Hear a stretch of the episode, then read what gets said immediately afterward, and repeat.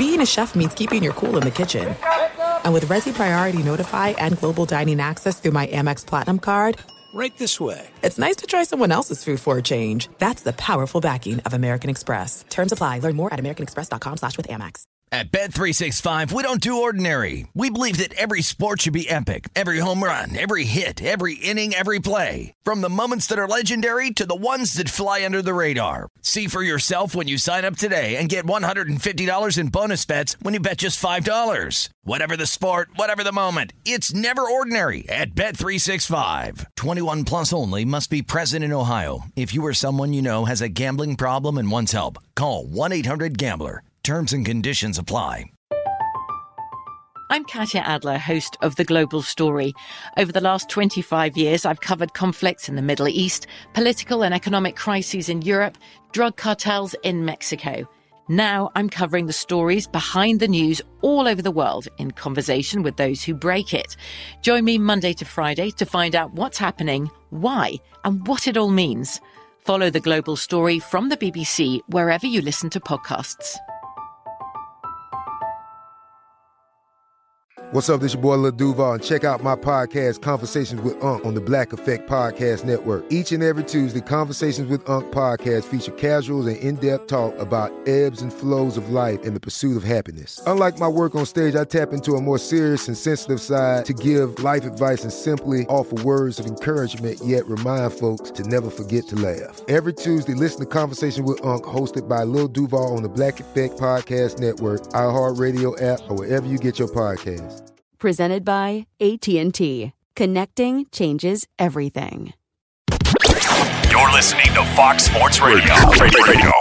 Locked and loaded, ready to dominate the ear holes of America. Three hours of greatness coming to you from the Geico Fox Sports Radio studios. Hi, I'm Mike Harmon. Alongside me, 13 year NFL vet, our buddy Ephraim Salaam. Perfect week to have him in. Dan Beyer off this week. He'll be back next week as we start really revving up for the fantasy football season. We'll get another week of NFL preseason games under our belts. But Ephraim, week one, we're getting ready to just kind of step take a step back, right? All the hyperbole, all the excitement of what we saw or what we want to convince ourselves that we saw. Uh, people step back and, and maybe a little bit of of reality will set back in. Okay, so let me ask you this. Yes, sir. Are you excited that football is starting back up? Of course. Okay, so I think, you know, coming off the, the, the dead zone of, of sports after NBA, before football starts, You're just casually dismissing and categorically dismissing those three weeks of great Major League Baseball action. no one, Zlatan and all the greatness that we've seen. No, no, no one's. That's not even on the on the radar. you're like I was on vacation. I'm out. yeah, this no one is. You know, talk to me about baseball in October. Ah. Then we can get revved up. Really, you you just don't want to get into the I just it the just quote boys of summer. Come on. No, we're good. We're gonna pass on that. Um, you know, and we we had a little uh sustaining of our of our sports Jones this year because this year was the year of the uh the World Cup uh in soccer. So that was exciting. People got into that. People got into it. as You know, even with the United States out. There were I a was- a lot of close I- matchups. It was a good winning business move for I Fox. I bought in. Sure. Absolutely had a couple teams I was watching. Um and so people were excited when preseason starts. Sure. And of course, when you get something you you've been jonesing for and you've been missing since February, then you're going to overreact a little bit, and you should you should be able to. All right. Well, I, I take it on the overall. Sure, football's back and we embrace it. But what we saw, and, and we looked at the New York newspapers after Mhm. Sam Darnold's debut, or or after Saquon Barkley. Oh. How about how about nobody giving Rhett Ellison some credit? That's 20 yards Saquon Barkley doesn't have on that first run if the tight end doesn't come back and make the block. he got no that- love. That's true. That guy should get a car Yeah, at a minimum from Tight Saquon ends- Barkley right there. Tight ends don't get love for blocking; they get love for catching passes. I'll tell you what, that- touchdown. But I mean, that's the biggest question I have for the Giants. Do they have five guys that are going to line up plus a tight end willing to block that's going to make him the player everybody wants him to be, quadzilla or not? You're still looking at an offensive line that struggled terribly last year. Right. Obviously, you you had hurt players on the outside, Mhm. but and, and this isn't to just you know genuflect at the the feet of a former NFL lineman here, but but the keep bottom it, keep it coming. but, I, but, I, but, am but the enjoying this. But the bottom line is this: when we, we start breaking down these teams, particularly when you're talking about a Saquon Barkley, Right. and the the savior status being thrust upon him, is, is that nobody's looking at the O line, right? That's the the problem I've had with Indianapolis all these years. Yeah, you paid a pretty penny for Andrew Luck. It, it doesn't help that the only thing the linemen were doing were going and reaching their hand down to pick him up after they let him get beaten down.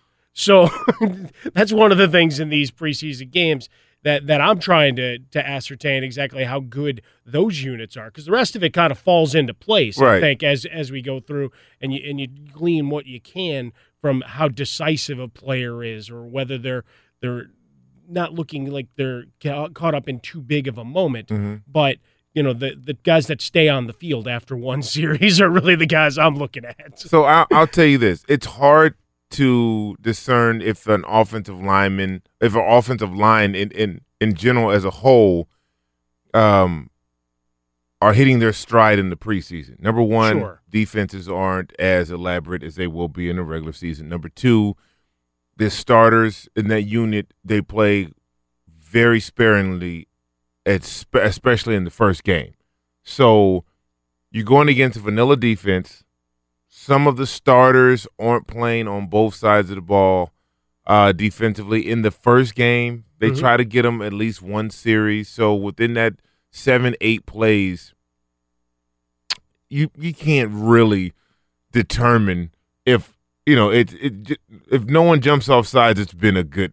Or, That's a- that's a good- uh, it's, well, I it's, it's a good outing in the in, for the for the ones in the first series. Well, Anthony Lynn, I mean, look look at what he's got coming off of last night's game for for the Chargers. He has four turnovers and Right. 150 yards and penalties that he's got to sort through.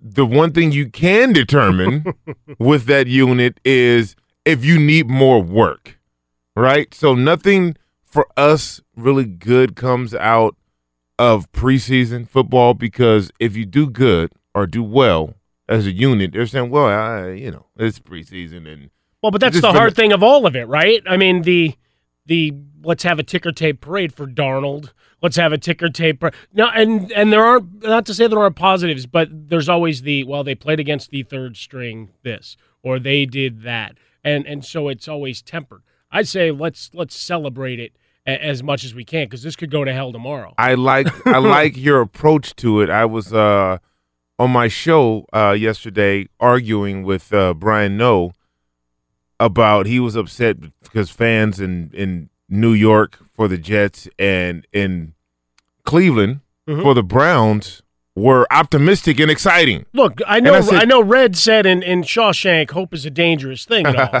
but but the reality is when you're you're a team that's been beaten down for a number of years, any glimmer of hope that gotta- things are turning. you got to hold on to something. And I liked what I saw between uh, from from uh, Sam Darnold and Baker Mayfield. My whole thing was my argument was, and it wasn't an argument. I was just making a statement and speaking from experience. Mhm. These kids have one day to prepare for a team, right? Because in training camp, you don't have the customary week when you're preparing for these preseason games. You get one day, half a day. They don't put in a special game plan for them. They may put a couple plays in they want to see work with the offense or work on some things that they're, but it's not. It's it's not focused on the other team. It's really focused on on Your on, own on your own fundamentals. Now you'll prepare uh, like a regular season for the third uh, uh, preseason game, but for the first second game, you just want to see if your guys can go out there and get the snap from the center and not trip over the feet Sure. right? So my whole thing is if these two guys, these two young quarterbacks came out and was able to take control and grasp the concept of the offense, right? Mhm. When we watched them, did they have pocket presence, right? Were they able to hit the open receiver? Were they able to uh, prolong plays? And I and I saw that from both of them. One play uh, from Sam Darnold when he threw his touchdown is the pocket broke down. He stepped up in the pocket, then escaped out to the right, and instead of running a couple yards for the first down, he kept his eyes downfield, Right. and he threw a touchdown pass. That to me means the world because most young quarterbacks, when things go wrong in the pocket, they just go get the yards. Chuck and run. They just go get their yards. That's just the number one thing. It's like, look, I don't feel comfortable. Things are moving. Receivers are breaking off routes. I'm just gonna get the first down, and we'll start over. And what I saw from that uh, from this young man was he didn't tuck the ball. He didn't run. He didn't slide for five or six yards. He kept his eyes downfield. He moved to the sidelines and he threw a perfect ball right to the, the the front of the end zone, right to the pylon. And I was like, whoa, okay, he might have something, right? Because that's something that you'll teach in film. Like, hey, instead of taking these yards, Right. just look, look, look. Keep the eyes up. Right. Keep moving. Sure. and and and I and if you start like that, then you, you I mean, the rest is you can build from that. And I was excited about that. Same with Baker Mayfield, pocket presence, being able to move in the pocket. Things didn't go right. You're looking for the the, the especially at the quarterback position when, with a young player. When things go wrong, what are you gonna do? Are you gonna panic, throw the ball up in the air, get it intercepted? Or are you gonna keep your composure and try to make a play? If nothing's there, get down or get out of bounds. There we go. Big steps here in week one. We'll continue talking and breaking down preseason and Ephraim with some fond memories, or maybe not so fond memories of preseasons past from his 13 years in the National Football League. This is Fox Sports Sunday. I'm Mike Harmon. He's Ephraim Salaam coming to you live from the Geico Fox Sports Radio studios. 15 minutes can save you 15% or more on car insurance. So head on over to geico.com, get yourself a free rate quote. It's time to take our first serving of the day. We're hungry. We're getting it rolling here from the Geico studio. Sam Kinsley on the ones and twos. Isaac Lowenkron giving you your trending and updates. Ryan Dennis, our executive producer. It's time for some hot takes and sausage. What's up, boys? Good morning, fellas. How are we doing today? How are we doing? Uh, good. Crushing it. Good. Well, uh, it might might have been a little while since you've been with us, Ephraim. But hot takes and sausage. I'm going to throw out a topic here, and you got a minute to make your case, and we'll, then I'll, I'll we'll get choose a played off by the, end here. band, too. Okay. Yeah. Exactly. So if the we were just talking about Baker Mayfield a second ago. So if the Browns were to win 5 games this season, that would be a 500% increase on their performance from last year. But that's still only 5 wins.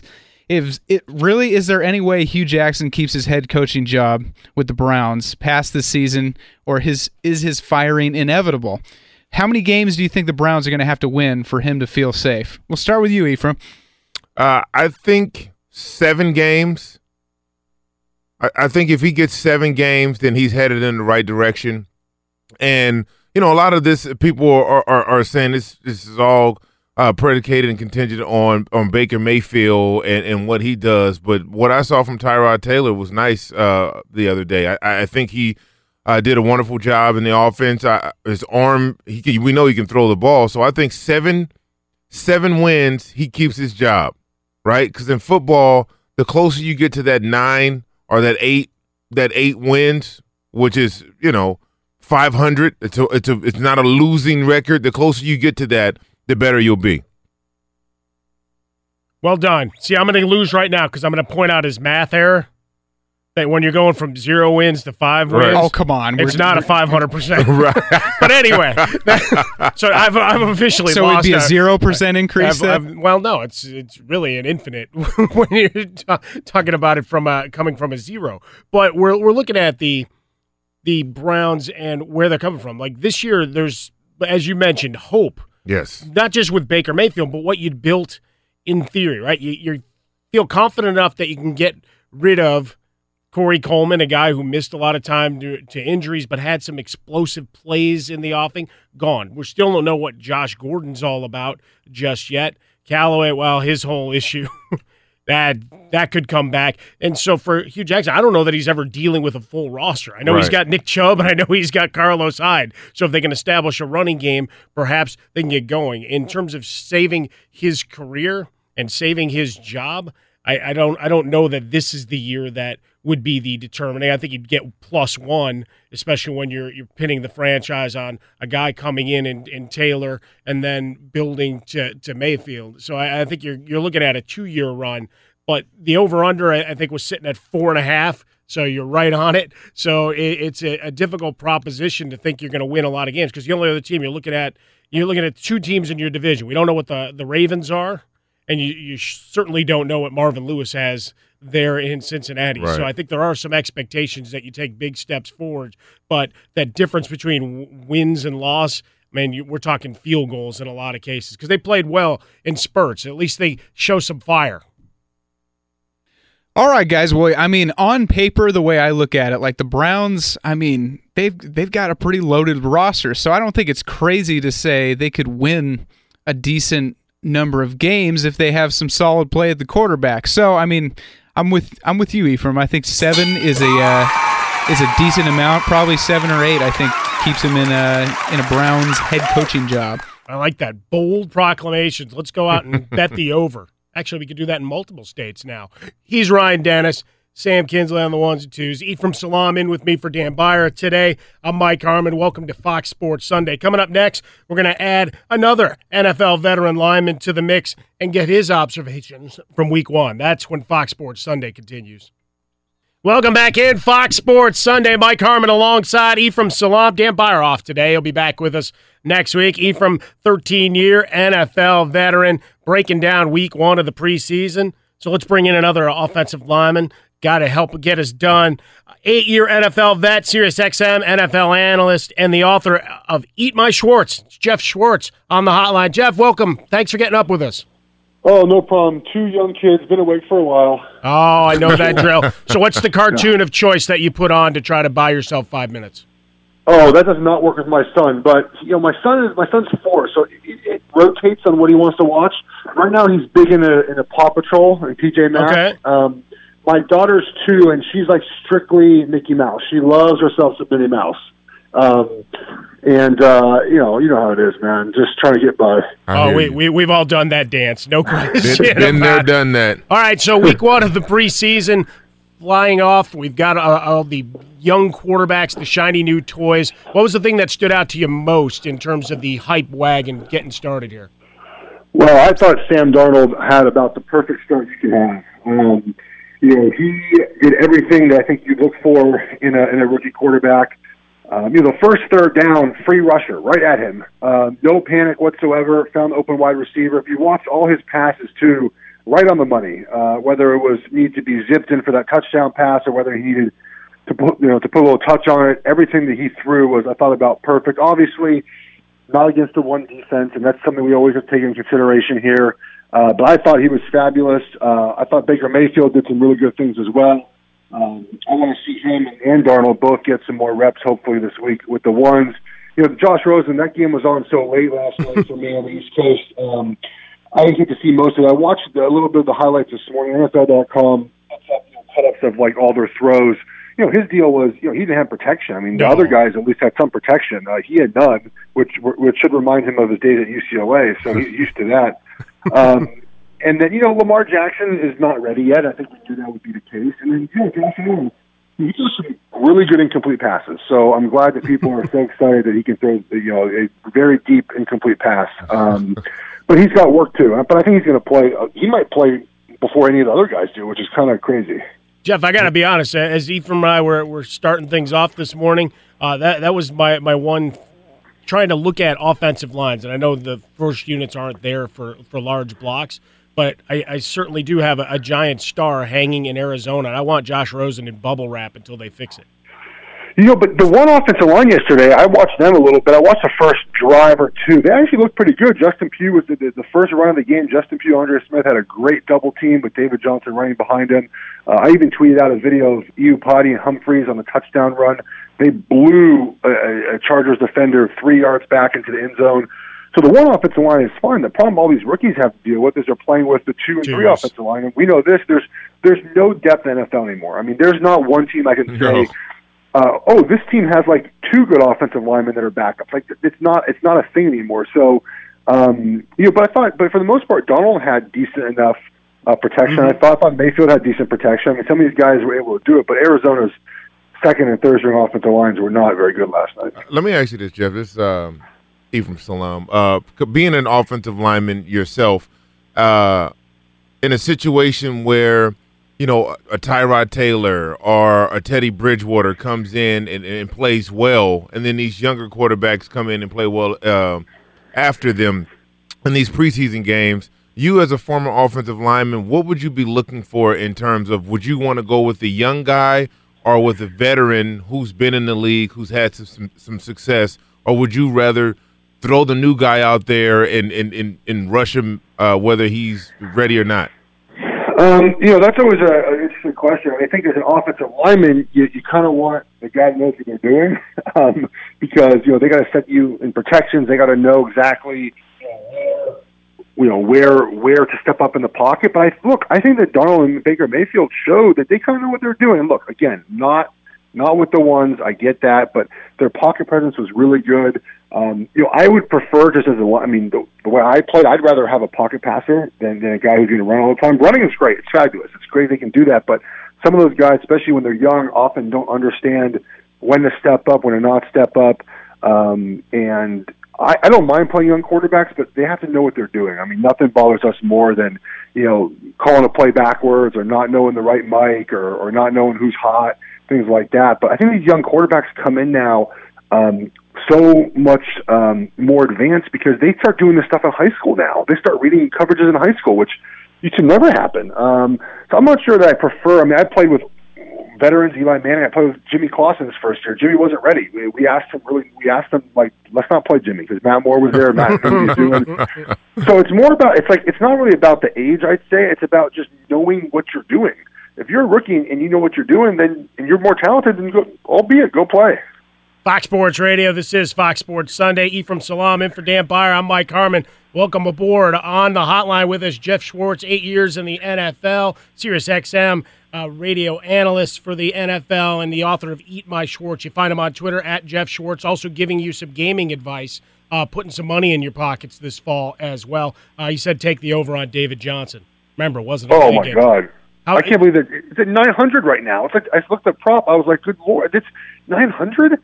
Dude, I mean, they improved their offensive line. They're going to rely on a lot on the run game, and he's healthy. It's, it's crazy to not take the, the over on that. The gift. We we look at another running back. Saquon Barkley has the big 39 yard run. Uh, helped out the offensive line. Did did the job. Tight end comes back for a good block for that. But certainly in New York, they're looking. They, they extended the Eli Manning, right? They eschewed the the drafting of one of these young quarterbacks, saying, "All right, Eli's still our guy. Our wide receivers are getting healthy, and and Saquon's going to be the guy to carry us over." Enough balance there to get the Giants back in, in the win circle. Well, I'll tell you what. I mean, if if Darnold turns out to be what he, he could be, I mean, I think the Giants are going to have to review drafting Barkley at some point. I mean, I, I just you know, in this day and age, a running back. And look, I played with Hall of Fame running backs. Uh, I it's fun to block for those guys. Um, but in this day and age, passing the ball is more important than running the football. Um, it just is. It's more efficient. Uh, you get more big plays out of it. And um, I, if I were the Giants, I would have drafted a quarterback and let you know sit behind Eli for a year or two. I still think Eli has it too. By the way, um, look, Barkley's a good addition. They've loaded up on offensive talent. There's no denying that. But I think what we saw in Barkley the other night was what he was at Penn State, right? He has one carry for 39 right. yards and then four carries for four yards. Barry Sanders. Um, yes, very, very. It is very, Barry Sanders. Like, and one thing that's still, that's still, I'm worried about um, is his his um, his love of bouncing inside runs to the edge. That does not work in the NFL. You're not faster than everyone in the NFL. Um, you might be bigger than, than, than corners, but defense will start will start funneling things back to the middle. And you know there was a play where they had a he had a free linebacker in the B gap. That's where the run was supposed to be. The offensive line screwed up. Like you got to make that guy miss, man. Like that's your job. Bouncing outside for two yards where there's no blockers. That that, that that's not that's not going to happen all the time. So I just want to see him continue to learn how to run between the tackles. Now, uh, in in order for that to happen, the offensive line has to play as a unit and play together have they done enough this offseason to shore up that offensive line because that's been a that's been a sore spot in New York yeah. for a long time. Yeah, no, I think they have. Uh, you know, Nate Solder, obviously left tackle. Look, mm-hmm. you you pay the market value for a guy. I mean, he's probably uh, fifteenth, uh, maybe fringe fifteenth best tackle. But you know, when you when you miss on Ereck Flowers, you got to overpay for a left tackle. I thought Will Hernandez, the draft, it was a great pick for them. You know, he looked like a rookie in his first game. Um, some good, but just the you could tell the speed uh, was something he wasn't prepared for. You know, it's tough, and you know this, man. Like the first time you play in a game, it's not practice, and then the first regular season game, it's not the preseason. Then you know the playoff push is not the regular season. Like it just the speed keeps intensifying, and so I think Will Hernandez will be fine. Just you, you could tell he was caught a little bit, um, and even Quenton Nelson with Colts a little bit in his game was kind of caught caught with the speed early on. Um, you know, I think that they they brought a new right guard too, who's going to big, powerful guy, and look, they put Ereck Flowers at right tackle. He was okay, I guess, is the nice way to put it in the game. If you watch it closely, he didn't do very well. I don't think again. So, um, you know, Pat Shurmur, I think, will be able to scheme up, especially in that offense, uh, some tight end help for for Flowers, uh, some formation help. They do a lot of boots and play action stuff to, to help him out, um, and I think they'll be fine with that offensive line. Loving the analysis. Eight year NFL vet, Sirius XM NFL analyst, and the author of Eat My Schwartz. You can find him on Twitter at Geoff Schwartz. Uh, it's time to go back to Paw Patrol, I think, buddy. All right, guys. Thank All you. right. everyone. Appreciate you, Geoff. Geoff. Thanks for getting up. We'll see All you. right, bye. Geoff Schwartz on the hotline with us. Time time for more Paw Patrol and, and Minnie Mouse, and yeah, we we've been there. I know those kids. well. All right, coming up in a minute. Well, I, I need to clarify the Barry Sanders. I'm not putting anybody in the Hall Yeah, of I, Fame. I, I didn't want to just jump in and interject like, whoa, no, whoa, no, no, no, no. whoa, There, there's a, there's a larger point to this that I wanted to make. And I think I think Geoff did a good job in clarifying what I meant, but we'll get to that in one moment as we step out to Isaac Lowenkron and we find out what the latest, greatest is in this sporting world. Good morning, Michael and Ephraim. We begin in college football, where on Saturday, the University of Maryland placed head football coach DJ Durkin on paid administrative leave in the wake of allegations of verbally abusive and intimidating conduct by Maryland football coaches and staff towards players. Assistant Matt Canada will serve as interim head coach. University President Wallace Loh said in a statement, quote, humiliating and demeaning a student is not only bad teaching and coaching, it is an abuse of the authority of a teacher and coach, unquote. Golf, Brooks Koepka 12 under has a two shot lead going into the final round of the PGA Championship. Tiger Woods four shots back at 8 under after a 4 under 66 on Saturday. NFL, the Chicago Bears are signing veteran free agent running back Knile Davis. On the field last night, Josh Rosen, 6 of 13 for 41 yards in his Cardinals debut in a 24 17 win over the Chargers. Finally, in baseball, on Friday night, Ryan McMahon of the Rockies beat the Dodgers with a go ahead home run. On Saturday night, the Rockies were down to their last out when McMahon came to the plate with two on, trailing the Dodgers 2 0 in the bottom of the ninth. 1 0 to Ryan, drives it to right, going back, Puig, and it's gone! Ryan McMahon for the second straight game.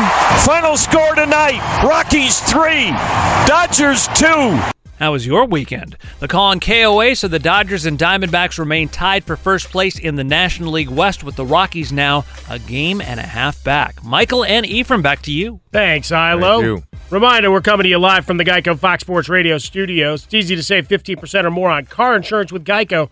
So go to geico.com or call 800-947-AUTO. The only hard part, figuring out which way is easier. As we were talking about Saquon Barkley with Geoff Schwartz, breaking down everything there, give him a follow at Geoff Schwartz. He's got video up where he's pointing out the good, the bad, the ugly of line play and certain breakdowns of plays, also getting ready to fatten up your wallet along the way. So you, you get that at Geoff Schwartz. But I made the reference to Barry Sanders as we're talking about Barkley because that stat line was very reminiscent of what you see in, in Detroit with Barry Sanders, where you'd have a one yard gain, a minus two, a zero, maybe a four or a five. And then eventually the dam would break and he'd find his way to some 87 yard touchdown sprint. And obviously it's extrapolating. I'm not going and putting Saquon Barkley in the Hall of That's Fame. what it sounded like. I mean, it sounded like you were. I mean, he was the second coming. No, it, it was clearly just the, the the one the one thing that we saw because the other carries are the ones nobody's Right, talking about, right. right. The missed reads, the missed working with his offensive lineman, which is one of those things for a rookie running back, right? It's usually just to go. Well, the schemes are a little bit different, a little more complex as you get going in the NFL. So I, I think everybody forgot about the rest of his runs. Yeah, what he's going to realize is that you're not going to be able to get to the corner as easy as he did on his first carry, right? So he was able to hit inside. He saw the linebacker coming free. He cut outside, and then he made two uh, defenders miss on the outside and got around the corner. More times than not, that's not going to be able to happen. Uh, and he'll learn that. I, what I saw from him was hard nose running, which is all you need. The Giants really need help in, in in in the running game department. Starts up front with the offensive line, so hopefully they can work that together. Mm-hmm. Um, and hopefully Flowers feels more comfortable on the right side, and they can do some things to help him just get his confidence up. It's all about having the confidence. If you just leave a, uh, a tackle who's struggling out there on the island, then you won't you won't be able to get him back, right? So you get chip him, put a running back over there, put a tight end over there, just help him get into the flow of game, into the flow of the game, and then run the ball. Offensive linemen like to attack, right? I used to I used to hate in our fifth, first 15 plays when they were scripted, I used to hate when we started with like a seven step pass in a game. Right, that that balance towards the the pass, uh, putting you on a, a bad foot Right, instead of pu- being punished. Like I, we want to be aggressive, Right. right. So I want to set the tone, especially at the beginning of the game. Like I don't want to retreat and absorb the contact. I want to inflict the contact. So you know, having them base. I know this is a passing league, but it would bode well for them in their offensive line if they were a little run heavy towards beginning of games just to get the offensive line in the flow of the game and get them aggressive and thinking aggressively. well, and get more leans, and eventually you get one or two more of those big plays are going to pop. Yeah. Barry Sanders like But, well, but committing to a run, very Right. few teams will do it with Very few one teams. one guy anymore, right? We That's saw how true. effective it was a couple of years ago before he got himself suspended last year with Ezekiel Elliott and what Mhm. they did with that Dallas offensive line. Not to do a one to one comparison, but we've got few teams that will give a guy the ball 25 times a game anymore. With the Giants, yes, you want to keep Odell Beckham Jr. happy on the outside. And that's going to be a tough proposition contract status or Right. not. I really wish we had video component right now. The look on your face as I brought up his name said it all. There were a million things that you wanted to say in that moment. That's true. You thought about Sunday morning and you thought about churchy thoughts and you said, I can't say that for many reasons and the FCC. this is what I'll say about that. You're not going to build your team from the outside in. Right? You're not going Right. to build your team around a receiver. I don't care how good they are. Detroit couldn't do it with Megatron. No. The Giants can't do it with Odell Beckham. The Steelers can't do it with Antonio Brown because without Le'Veon Bell, it's not it's not going the same way for Antonio, Right. right? So Sure. offensive lineman in the running game is how you have the ultimate success in terms of finding those top receivers on the outside because now safeties have to come down in the box. You got to focus on the run game, which opens up play action, which opens up the entire back end of the field. So it bowled them well. And I know the value of running back, especially with this holdout with Le'Veon Bell and that whole situation. That contract they offered him was awful. Uh, the Rams got it right with Todd Gurley. You know, you don't see the value of a running back until you don't have one. And the Giants haven't had one in quite some time. Well, when you keep running to camp with three different guys, right. thinking that you're going to be able to go Voltron.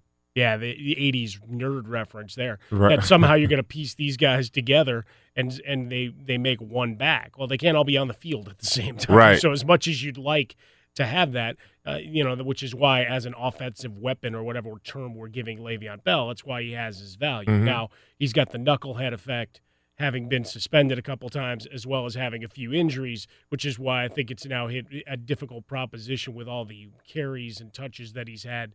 To where, if I'm the Steelers, maybe I'm a little reticent to give him that. Well, and and you've he's shown that he'll hold out, and he's as productive as he is. There's just that question of well, what's the odometer tipping scale for a guy, and for for him, it, it's also the the fact of at least from where where I'm looking at it is you're you're trying to decide going forward is he if you're going to commit to three or four years when's he done and I, I would guess that we're looking at a 400 touch season once he actually shows up and they get Right. every last drop of Le'Veon Bell that they can So the thing I didn't like is it's just no matter how you feel about Le'Veon Bell, and you know, and they know him better than we know him because they're he's part of the organization, and they have their own internal views on him and Mhm. his antics and his off the field uh, situations.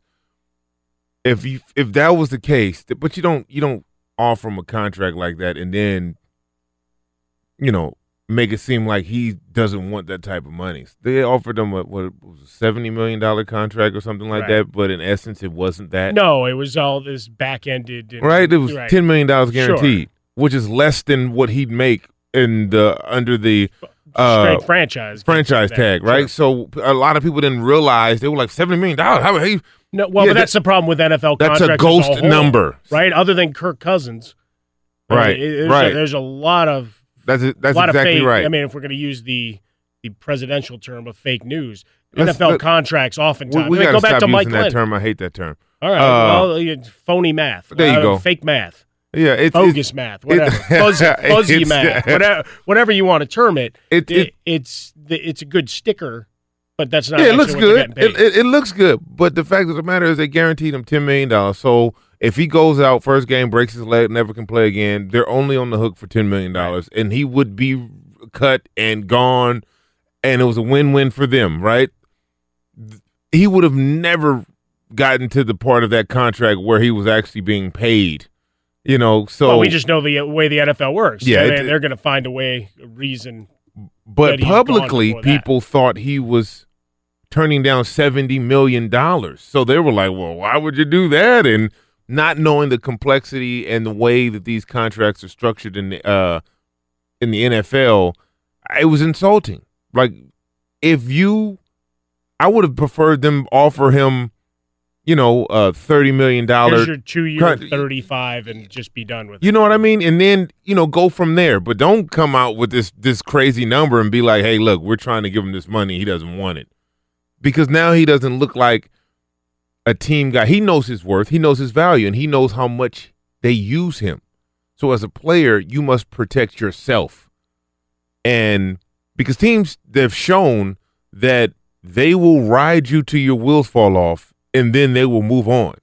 So as a player, when you're in a position for a new contract, you know your worth, they know your value.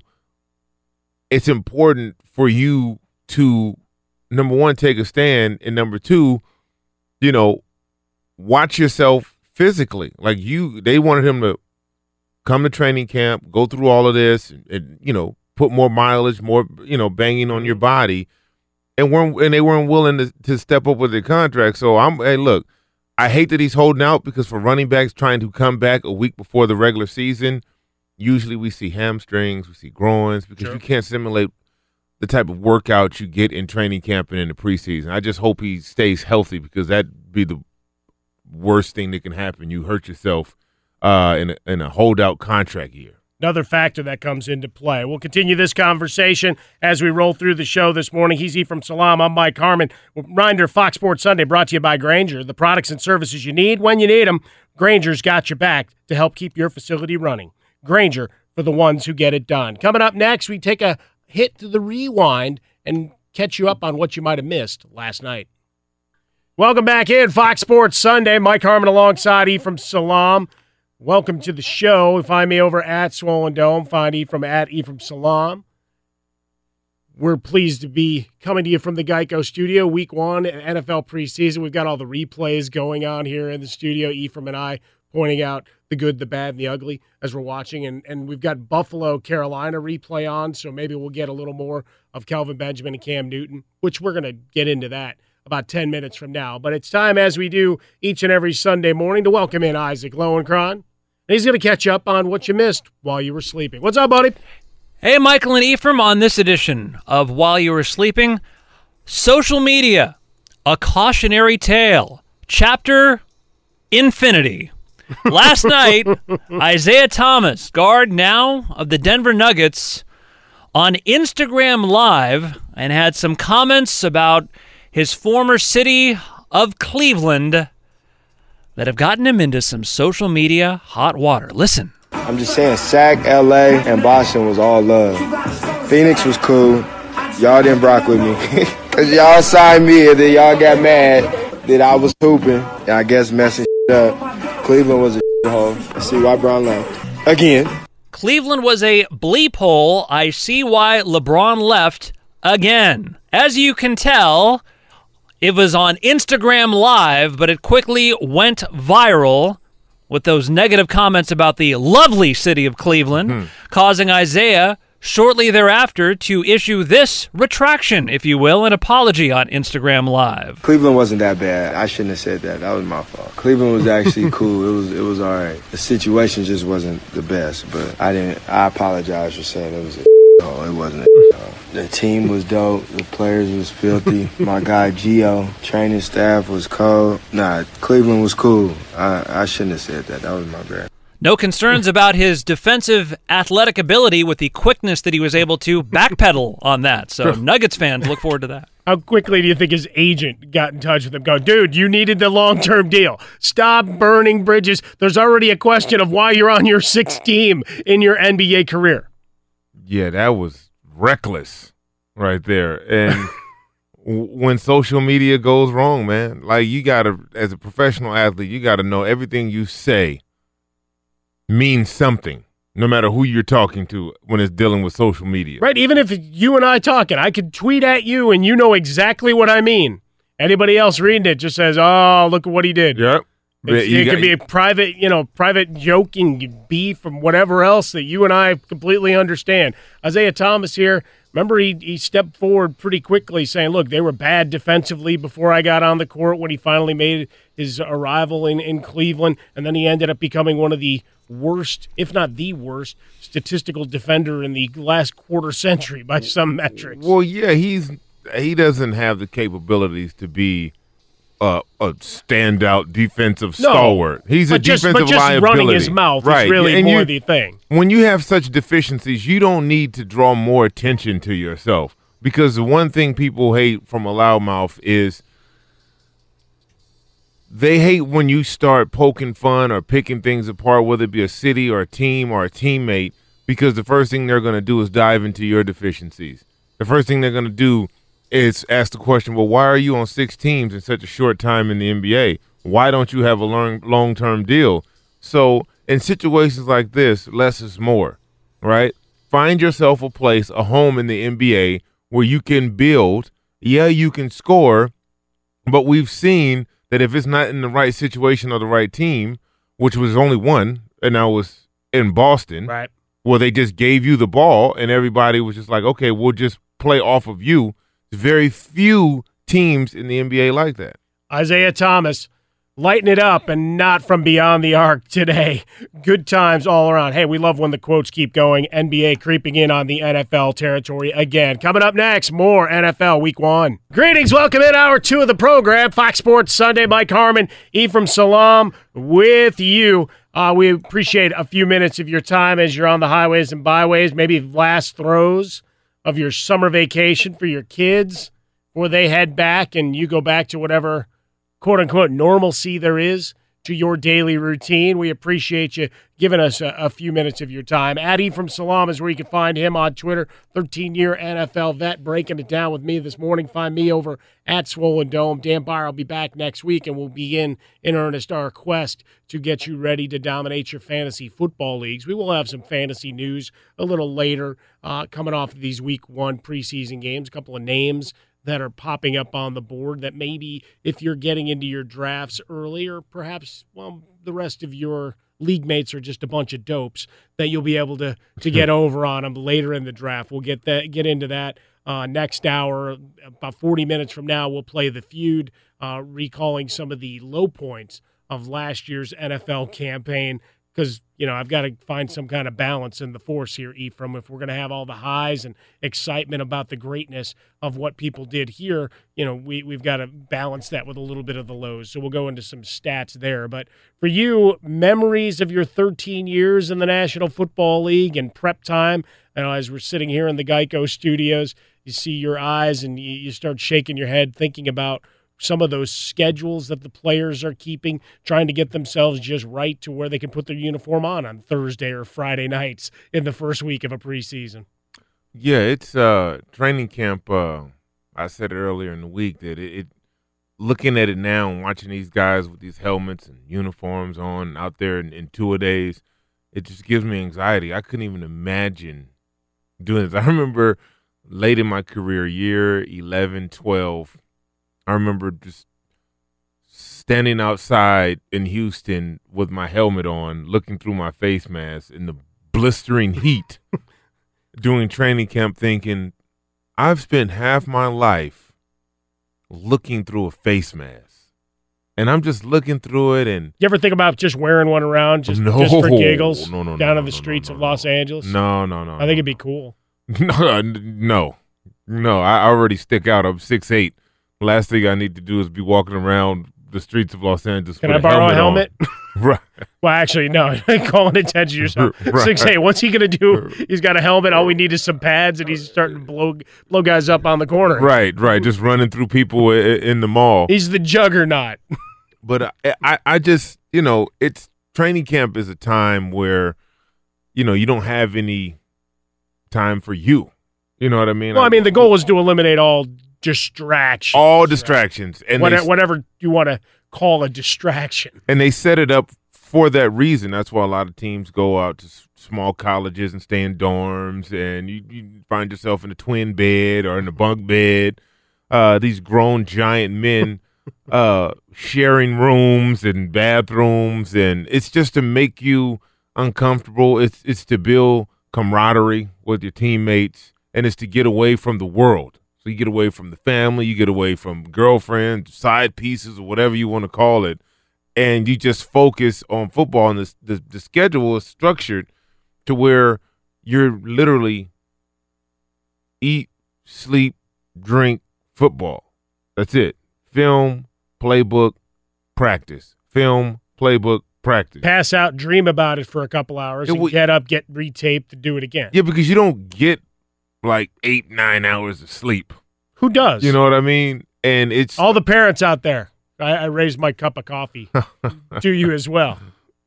it, it's just uh you know it's a time of year where the older you get, the more you hate it. Well, as you got deeper into your career, obviously changes in the CBA and Mhm. some of the rules of what Oh, you can goodness actually gracious. do, certainly uh, to the player's benefit. One of the one of the wins, and one might have some questions of what it means for the product overall in terms of practice time and being able to be on the field as much as you were, as much as physically it may have been demanding. Did it make for a better game in terms of execution? Well, yeah, having two full uh full padded practices every day for five and a half weeks, Yeah, about five, right? right? Yeah. That'll get you ready to go. I mean, that'll get you But- ready but, to go. But it's the question of where the tipping point is, I guess, Right. is what was in the argument with the last CBA and players. It's excessive now. It is definitely excessive, and it does wear on your body. So what was happening? Guys was getting so banged up and so beat up going into the regular season. Had a lot of guys with lingering injuries, and you know, not things that will put them out, but no one wants to go into the season not healthy.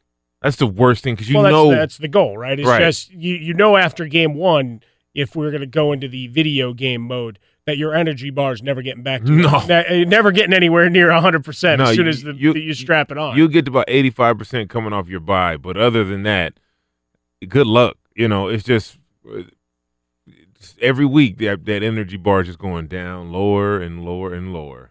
Praying for week 17 to come if you're not playoff bound. But, you know, as, as, a, as a veteran, right, as, as you were in your final years, where did you find uh, the cheats? Where did you find the, the Oh. efficiencies to, for, for yourself? I mean, obviously, there, there's a question of who has clout and Right. things you can put in Right. versus if you don't have that clout, how do, how do you uh, find a way to make things maybe a, a little more uh, tolerable? So as I got older, uh, number one in my contract, after I believe after year seven, I no longer had two a days. So that was in my contract. So that could actually go into a contract. yes, that Really? goes into a contract. How about that? I will not practice twice a day at any point. Can you Xerox me that page and I, I could just put it up on my wall? right? So I knew that I would work out in the I would practice in the morning, Okay. And then I'd use the afternoon out there with the younger guys, helping them. So you were still Or- around though. yeah, I was around, I- or Okay. I'll go work out, Okay. you know, do some film study, something like that. uh, you know, you weren't sending pictures of yourself watching a movie. No, no, no, no. Kicking back with a, a nice icy coke and No, some no. I was still involved in there. I just didn't have the wear and tear and the banging Okay. on my body, which you know it bodes well the older you get. And and also, in some some teams, and Houston did this. If you were older, you had the option to stay at home during training camp, which makes a huge difference. Just coming home to your bed every night and your Not wife sleeping on the uh, or your girlfriend bed. or your side piece, whatever it, it, it is that made you comfortable. It gave you some, you know, semblance of of normality, right? And that made it meant all the difference in the world. Even though you were only there for a brief amount of time, you get there at about nine thirty. You come in, you you know, say hi to your wife and kids. You lay down, you wake up at six o'clock and you, or five thirty, and you're you're back at it. But just being in your own bed has a huge psychological effect on how your day is going to go. And there you have it. Words of wisdom and and uh, well, game cheats. If we're going to stay in the video game mode Yeah. as you go. I'm Fox giving you the cheat codes. There you go. Fox Sports Radio. This is Fox Sports Sunday coming to you live from the Geico Fox Sports Radio studios. 15 minutes could save you 15% or more on car insurance. Go ahead and visit geico.com. Get yourself a free rate quote. Now it's time for me to see if I can even things up. We bring back in Sam Kinsley, our executive producer, Ryan Dennis, and we get another serving of hot takes and sausage. Ryan? All right, yeah. So uh, just a little bit. Uh, recently retired MLB player Jayson Werth, you know, bearded man, kind of looks like Grizzly Adams, uh, recently said on the Howard Eskin podcast that baseball is going younger and that the super nerds are killing the sport. You know, not in just baseball, but we've seen a lot of sports kind of embracing analytics more and more when they're making decisions, including football a little bit in some ways. So, do you guys think that the super nerds, quote unquote, are killing the sport of baseball and sports in general, or are they actually just enhancing them? Mike Harmon. I don't think it's killing it. I think it's a matter of how much you get a critical mass of people buying in to, and, and certainly for Jayson Werth, he's bitter because he's out of the game, right? And part of that was his agent went super nerd, and he had Scott Bor- Boras, who is also probably the biggest nerd of them all in terms of bringing in giant stacks of paper to tell you what his client was worth, and then you'd fight. And when you got a guy with the tenure and injury history and everything of Jayson Werth, that's a harder sell at this point, which is why he needed to then start calling teams. Although he wouldn't call the Mets, interestingly enough, said I want no part of them. But is it killing game? No, it, it may be changing how we have to look at the game, and certainly when we worth part of that saying, hey, they're going younger. Yeah, they're always going younger in any business. Any business. Think about whatever you're doing as you're listening to us at Fox Sports Sunday. Like, there's always the opportunity to go try to find the younger, cheaper alternative. And if you're a Major League Baseball veteran with so many years, you're talking about a minimum salary. In the NFL, you're talking about a a floor that that's higher than bringing in the new guy. Can you get 85% of capacity off a guy that's making half the money? A lot of times, if you can cover that up with another player that's under contract, you're going to try to build in those efficiencies. Mm-hmm. And that's going to happen from doing the analytics and trying to figure out where you can cover. And where you can, yeah, there, there's going to be big gains. And for a guy like Werth, yeah, he's finding himself on the outs. If he wants to blame the computers and someone running an algorithm for that, then I think he's misguided. All right. Well, in terms of uh, the nerdish, dweebish uh, analytic guys killing sports, I- I'd say it's having an adverse effect on it because let's look at the NBA. Uh, analytics has pushed the entire game towards three point shooting, um, and it's making uh, p- quality positions extinct. You look at what's happened uh, to the center position in the NBA is no longer a viable uh, position. They even took it off the All Star ballot, and now they're just, you know, because you don't even guys don't even learn how to play with their back to the basket. It's a stretch four, a stretch five. The terminology has changed, but we look what happened to uh, uh, Houston in that uh, Western Conference championship, where they refuse. They refused for a large portion of that game to shoot any other shot than the three, even though they were 0 for 26 at one point on the three point line, opposed to just going to the rim or getting the ball down low, getting easy buckets, getting to the free throw line. When you rely heavily on analytics, yeah, it may help you some, But in the long run, if you just solely use that, then I think you're doing a disservice to athletes, their abilities, uh, when it's coming from guys who've never played before. And I'm always in favor of the athletes. I'm always in favor of putting in the hard work and and getting your game better and not taking away a portion of the game or skill level because the numbers say so. And yeah, of course, I do agree with the it's getting younger. Of course, it's getting younger. Once you get a certain age in professional sports, you know that you will be replaced at some point in time with someone younger. Just like I replaced someone older and someone younger replaced me. Yeah, no, I, th- I mean, honestly, it's it's true. You know, it's every everything's getting younger in every facet of business or anything you're walking in walks of life. Um, but I think analytics are good here and there. But I, I like what uh, Mike Harmon said. I think Jayson Werth, he's probably just bitter that he's not on a team Oh, right what? now. Now, I will say this eh, with regard to, to your NBA. It's got you just got to be the bold guy to stand against it, right? I mean, the the newspapers and the blogs may tell you this is the way you have to play a game. If you could find a seven foot guy that'll play with his back to the basket Joel and Embiid. actually be beefy, right, and be a be a big guy and be willing to be a big guy and Mm-hmm. not say, "Hey, I'm going to change my game." You know, it, it takes coaches going down from AAU all the way through to just say, "Hey, you can make a career here and and be this guy as opposed to you know what let's work on your 18 foot jump shot like why Right. you, you have a physical advantage Imagine Shaquille O'Neal right? shooting three pointers. no but that's the point like, Right. you go with what makes sense so the fact that you, you're dope as a coach as an organization and you say you know what this is what we need to do that's on you okay? And for for players if you are a seven foot guy yeah you want to expand your game and you want to have more in the toolbox you should be down on the low block. Mm-hmm. Yeah, if right? Kristaps Porzingis should not be hanging out at the three point line. Right. If as, Sha- as good as he may be. if Shaquille O'Neal was coming up right now as the young strapping uh Shaquille when he was at LSU and in high school and all of that, he in today's basketball culture, he would have to develop a three point shot. and everybody should be fired Which for not takes- recognizing that you got you got a guy that can just own you because that's what analytics say, right? And I, I I think it's a disservice because you have guys who have that type of physique and that stature who are be, who are not focusing and honing in on their God given abilities and their gifts close to the basket. And so, like you say, you get a Porzingis who shoots, you know, five threes a game. You get a Joel Embiid who does destroy people on the box, but he still shoots four threes a game. Get Demarcus Cousins shoots five threes a game. Like all of that, uh, I'm not a fan of that because I like the dominance inside out. Well, Right? That's it, right? Well, that, that's also coming from an offensive lineman who loves the run Of game. Of course. Ephraim Salaam, 13 year NFL vet. I'm Mike Harmon. Find me over at Swollen Dome. Coming up next, we've talked about hard practices. We've talked about the grind of training camp, an ugly story in Maryland, college football in the crosshairs once again. We get into that next. Fox Sports Sunday. Take that for data.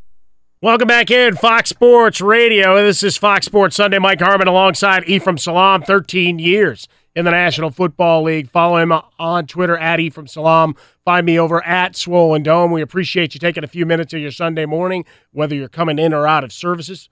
Maybe you're in services and you're just having earpiece. Uh, I, I give you a, a knowing nod and a wave because we used to have guys calling on a fantasy show, Ephraim, that would step out during the homily to get a, a, a lineup advice and whatever. It's Oh like, listen to it, but you have it addressed by two guys. And they'd be whispering because they'd be in the vestibule. Yeah, I'm. Uh, uh, yes. And you can hear the organ in the background, all that stuff.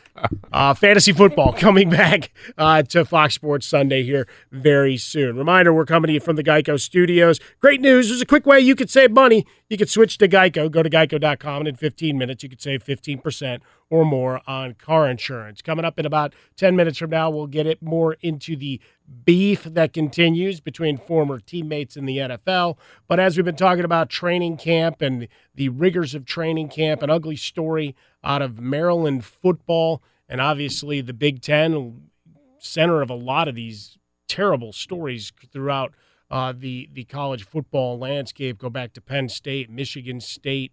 Uh, you you look at everything that that's gone on. There's been so many issues, and now here at at Maryland, you have several current University of Maryland football players, people close to this program, describing a toxic coaching culture under DJ Durkin. We heard the news yesterday that everybody's been kind of put putting time out while they figure things out and do an investigation. They've not put a time limit on like they have in the Urban Meyer situation in at Ohio State, where it's like, all right, we'll have this figured out in 14 days. And then there were a bunch of twists and turns and allegations about that to where Tom Herman's name suddenly got mixed in before Brett McMurphy, who reported uh, on the Zach Smith and Urban Meyer story, had to say, well, look, I normally don't out sources or talk about sources one way or the other. Uh, I can tell you Tom Herman wasn't. So that story continues to take on a different world. But now you have a lineman, Jordan McNair, who died in June after a football workout, 19 years old, doing 110 yard wind sprints, showing signs of extreme exhaustion, and had a difficulty uh, standing upright. No cause of death was released. But a report from ESPN on Friday said that he died of heat stroke, suffering suffered during the workout a body temperature of 106 degrees after being taken to the hospital. So a number of players uh, have spoken uh, to ESPN about the culture under Durkin and strength and conditioning coach Rick Court going back uh, to one of his first hires uh, at Maryland in 2015, talking about fear and intimidation, of meals being slapped out of the hands, angry confrontations, humiliation, embarrassment in the weight room, and loud, uh, ex- expletive laden commentary, uh, and go through and, and just a culture that in 2018 is not allowed is, is not allowed to stand. And the question now, as I, I have for you, Ephraim, in, in your years between college and, and going into the pros, that you know how much of this is transparency now because when you tell me that there's expletive laden tirades in a film session or in the weight room i'm shrugging and saying okay i, I remember having coaches drag me by my helmet and knocking helmets with other players when i missed a blocking assignment when i was 10 Right. so you know having someone curse at me was not something that really gets my gets me in a lather. I shrug. Now, obviously, running 110 degree, 110 yard sprints in extreme temperatures and, and long workouts, and that is one of the things, certainly as a pro, you know, you fight back as a union and raise your hand. For college athletics, there's a code that's supposed to be adhered to and, and everything else. But when, when you heard this story come out, you know, thinking back to your days, you know where where where is that line in terms of coaching and trying to toughen players to where you've gone to excess Well, uh, first, uh, I want to say, uh, you know, my heart and prayers goes out to Jordan McNair and his his his family uh, for loss of their son. Mhm. Uh, and it's a shame whenever you have tragedy like this uh, on any level, uh, uh, through sports and training, uh, it's a shame. And policies have to be looked at and changed. I remember uh, Korey Stringer passed away in the NFL. Uh, sure a lot of lot of change a lot of, lot of things everybody changed. paused at, at that Well, you- one you, sure you had to he was and it- minnesota that's sure. right and it was excessive right it was excessive training without water breaks because you couldn't get a play right or training in uh, excess heat Uh, we were talking during one of the breaks about how jacksonville had changed their practice schedule because it was too hot and too humid during the day right so you were at the facility what 9 a.m was 8 first a.m. was first practice. or 8 a, 8 a.m first whistle and then, And you had uh, film review and we had a whole day in the middle and then our next practice would be at eight, uh, 9 9 p.m So in theory, it had gone down to what eighty five degrees outside at right. that point. But the sun, Right. it was But the the sun, sun wasn't there, Right, It, right. it was, it was the sun. Uh, so things had been changing, and prior to the Korey situation, that wasn't the case. It was sought to be part of the toughness of you being able to battle through the elements, no matter how extreme they were. Uh, for football, football is all about being tough. Football is all about um, not succumbing to the body's natural urges to stop or or, or rest because you're pushing yourself further than you've ever thought possible and it's it's it's on par with becoming the best you can be. You know, um, that's why everybody can't do it. But with that said, there are limitations, and the body can only take so much, uh, and it's up to those, especially on the college level, to recognize that and and adhere to that. And if any of this is true in terms of the toxic situation and environment that was going on in Maryland, then shame on them. And I mean, this is a situation where criminal charges could be could be levied because if this is the work environment, and these are kids, you got to remember, and the pros is different, right? So if I'm something's happening in the pros and I don't want, I'm like, yeah, I'm not doing that, right? Like you, you're a grown man, you're being paid, right? So you can be like, yo, look, I'm not feeling it right now. I'm hang back. Well, it's the also trust that you've hit that level to where you're in the pros, And so you you're going to get that. right. You know your body Right. suddenly more at 22, just being in the league a year versus Mhm. being a col- college athlete. And in, in in on the collegiate level, you don't want to do anything to upset the coaches or or to stop uh or to hamper your ability to con- continue to play and to get on the field and to live out your dream, whether it be going to the NFL or whatever that may be, uh, paying for school through your scholarship. So you don't, your voice isn't as loud. Your voice isn't as loud, and you deal with whatever comes. Now, cussing and all of that, that's just part of the game to me. You know, uh, football is a very emotional game, and coaches can get very emotional, especially when things aren't going right. Sure. But, and, you know, I, I don't think the questioning of manhood and homophobic slurs and those things, those aren't needed. Like, you can cuss at somebody without any of that type of stuff. But if the culture is toxic, like it was reports that he would throw weights at, at, at, at players who who didn't reach certain milestones in the weight room and, and things like that, these kids are, are petrified. Nobody wants to come out and say anything because obviously this is how it's been done there. And you don't want to be the one guy who says something and nothing happens. And now you don't have a scholarship.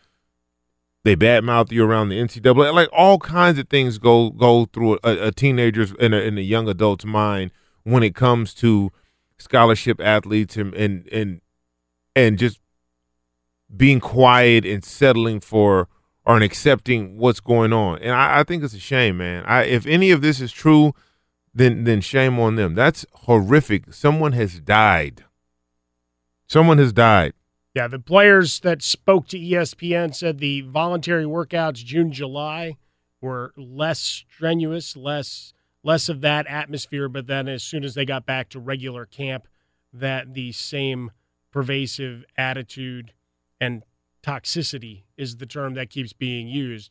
Uh, returned. There's an, an investigation ongoing in the next couple of weeks. A couple of reports from athletic trainers should be coming out uh, to give us a little more clarity as to exactly what occurred here. We'll keep an eye on it. He's Ephraim Salaam. I'm Mike Harmon. Ephraim, 13 years in the NFL, giving us his perspective on the workouts uh, and the process getting ready for camp.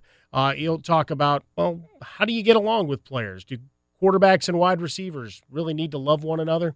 That's next. But first, we step out to Isaac Lowenkron and we find out what's trending. Michael and Ephraim, the final round of the PGA Championship tees off today. Brooks Koepka at 12 under has a two shot lead over Adam Scott, who's in sole possession of second place. Tiger Woods, four shots back at 8 under after a 4 under 66 in round 3. Tiger will tee off the final round at 2:35 Eastern, Koepka at 2:55 Eastern. NFL, the Chicago Bears are signing veteran free agent running back Knile Davis. On the field last night, Kirk Cousins, 4 for 4 42 yards at a touchdown in his Vikings debut and a win over the Broncos. And other Vikings QB, Trevor Siemian, 11 of 17 for 165 with two touchdown passes against his former team, the Broncos. Josh Rosen, 6 of 13 for 41 yards in his Arizona Cardinals debut in a 24 17 win over the Chargers. And finally, in case you missed it earlier, last night Denver Nuggets guard Isaiah Thomas got into some hot water on social media when he referred to Cleveland as a bleep hole on Instagram Live, adding, I can see why LeBron left. Again. Thomas later apologized, tweeting, quote, I apologize for my choice of words about Cleveland. I was playing around. All love to everybody who had love for me in Cleveland. Unquote. And is is so often the case on social media, a lot of amusement in the comments section of that tweet, including this gem, quote, Is this because you couldn't get on the rides at Cedar Point? Oh. Cedar Point, for the uninitiated, being a Cleveland area amusement park, and Isaiah Thomas being five nine. Michael and Ephraim. As a vertically challenged man myself, I can ride those rides. Well, So Ephraim know. is I- yeah, Ephraim is not vertically challenged, No. but can you be too tall Yes. Right. to ride? Yes, No. you can. You can be too tall, which in most cases I am. sorry, man. That's okay. It's been since I was like 15, 16 years old. But if you went I on know, this, if I you know. were in, like in the same car on the ride with Isaiah Thomas, would that balance balance it out because you're so tall and he's so not tall? No, my legs don't fit in most of like a, Oh. the safety bar. Like you can't pull it down over my legs. So that's why you need to go on some of those floating rides. Like, you, Yeah, but I mean, even there's one then- here at Universal. Yeah, like even- right if you go on the Harry Potter, was would yeah, that but work even with your then, legs? when you put the they have the harness over the Yeah. shoulders, and you sit on the seat and you put the horn. my shoulders, elevated. yeah, my shoulders are too big, so it doesn't come down all the way. That's Ah, it. That's know. our idea. We need someone to uh, go fund yourself a a an amusement park for taller people. I know, and I'm going to Disneyland today too. I uh, How about that? Taking the kids to Disneyland one last uh, getaway trip before school starts on Tuesday for my for my youngins. Well, So, you'll get some good pictures of them on the ride. yeah. I just be walking around for the most part. That's fun though. That's, people watching is still a, a fun in, environment. Yeah. Well, my my wife and kids go. They have passes. I I go maybe once, twice a year. Ah, see, there you go. so So he funds it and then occasionally indulges away. We're coming to you live from the Geico Fox Sports Radio studios. Easy to save 15% or more on car insurance with Geico. Head on over to geico.com or call 800 947 Auto. The only hard part, figuring out which way is easier. Now, at the end of this past week, we had As the World Churns, the NFL preseason beginning, and the confrontation between Cam Newton and Kelvin Benjamin. Benjamin last weekend took his shots, talking about accuracy, holding him back, holding him back. If I'd been with a better quarterback, a more accurate quarterback, and he went and he named three guys, one of which was Eli Manning. I know he knows about the football hitting dude in the head and all, but um, Eli's thrown a lot of picks through the years, so Yes. maybe not the best example to throw in, but the point was well taken. Of hey, Cam Newton, you're not accurate with his 59% career completion percentage, etc. So after this week's preseason game, so we had all the fallout, right? Cam goes onto the field, tries to engage. Benjamin wants no part of it. In the post game, says I wasn't going to hear any of that. Cam says, "Nah, all love on on his Instagram, whatever." He made sure the camera was there to catch the moment. Did it in public, which I liked, as opposed to just going and and on Twitter or Instagram or whatever, responding there. Tried to tried to talk to him. Probably knew what the re- reaction would be and whatever the beef is behind it. Maybe Benjamin thinking he got him booted out of Carolina and sent to Buffalo, or among perhaps a million other things, some of which are too uh, unsavory to speculate about on a Sunday morning. But the the fact is that Benjamin's now a member of the Buffalo Bills. They play Carolina. Benjamin has a nice touchdown reception, and then he immediately goes on to praise the accuracy of one Nathan Peterman. Peterman, as we remember, had five interceptions and a half. Um, so accuracy, Pretty accurate. Well, he was accurate throwing to the other team. Hey. no question about a it catch is a catch. four catches, 59 yards, and a score in the preseason win against the Panthers. But praising Peterman in his comments, saying, quote, that boy, Nate Peterman, with the accuracy. What, how much of this is just, hey, I'm going to get a little bit of run because once we get the regular season started in Buffalo, no one's paying attention to me? Uh, or, you know, is are we going to get some more uh, more of the details do you think start creeping out between what really is at issue with Kelvin Benjamin, or is he merely looking at Sammy Watkins' money and these Brandin Cooks' money and saying, "Hey, if Cam could have caught me, maybe I've got that kind of contract." Uh, Well, I, you know, the thing I, I- I look at with the whole Kel, Kelvin Benjamin situation is Do you remember when he came to tra- training camp at like 290 pounds? Yeah, no, he was uh, turning into a tight end before our very eyes. Right. So when you start pointing the finger at others on why you're not successful, you have to look at yourself first. At no point in the history of wide receivers has a receiver come to training camp at 290 anything.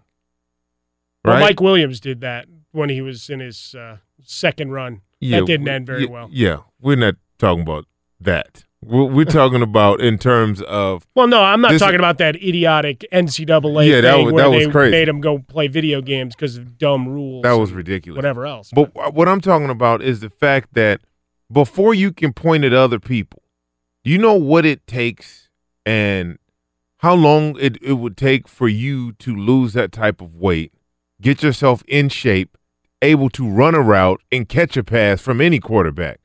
So if he would have come in in shape every year and and everything would have been on par and he worked his, his his butt off to be the type of receiver that warranted that big contract and it didn't work out for him eh, the relationship with him and Cam was was different then I get I get that but until you do everything you need you can't convince me that Nate Peterman is a better quarterback than Cam Newton not gonna happen right well, it makes for a nice headline here. It does make the- it makes for a great headline, but the fact that you know Cam tried to come over and, and squash it and be like, "Yo, what's going on?"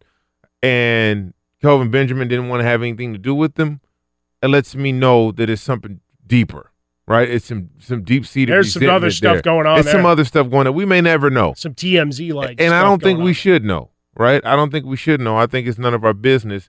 I think it's good fodder because you know football's starting up, and and who doesn't love dysfunction? Sure. Uh, but you know, I'd take Cam over Benjamin any day. Well, clearly they had a Or Nate- huge year Nathan while he Peterman. Wow. You know, it, it Nate Nate Peterman probably isn't or- on that team when when it's all said and done. you know, so for me, I, I look at it like, okay, well, we'll see that preseason game, and we, you saw they were targeting him right off. Sure. They were going to prove a point, right? They knew the, the temperature of what was going on, so Buffalo was going to come out. They were going to target him. He looked great. What do we say about young players and young quarterbacks in the preseason? Let's wait till the regular season. So if Kelvin Benjamin has an all-world year, then we can readdress this He at the end of the motivated. Good good on him. If that's what's going to fuel him to the guy if that that's we what thought you we were going to see five years ago, then great. If that's what you need, then so be it.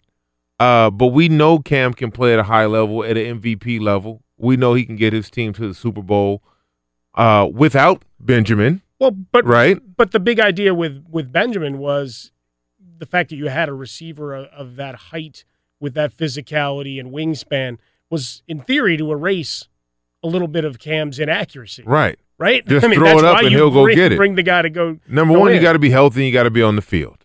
right? availability. Your best availability. So, just let's look at ourselves before we start throwing stones. Right? Words of advice. Ephraim Salaam preaching wisely here. Fox Sports Sunday. Find him on Twitter at Ephraim Salaam. Find me over at Swollen Dome. Coming up next, we play our favorite game and we celebrate well the the misery of 2017 and try to kick it to the curb one more time. That's next on Fox Sports Sunday. Locked and loaded. Coming to you from the Geico Fox Sports Radio studios. This is Fox Sports Sunday. Mike Harmon alongside Ephraim Salaam. Dan Beyer back with us next week. You can find Ephraim on Twitter at Ephraim Salaam.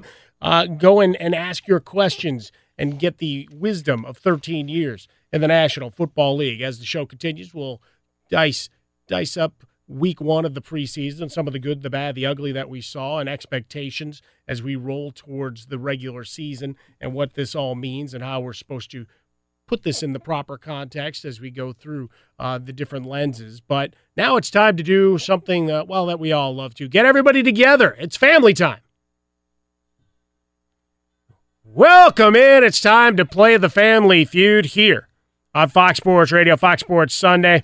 I am your host, Mike Harmon, in for Dan Beyer. See if I can fill his shoes capably. Ephraim Salaam going to play. Sam Kinsley, our technical director, going to play. Isaac Lowenkron joins us, and Ryan Dennis, our executive producer. Guys, today we are looking back to the misery of 2017. We're going to take top seven answers on the board. The lowest scoring teams in last year's National Football League regular season campaign. Top seven are on the board. Ephraim, would you care to start us off?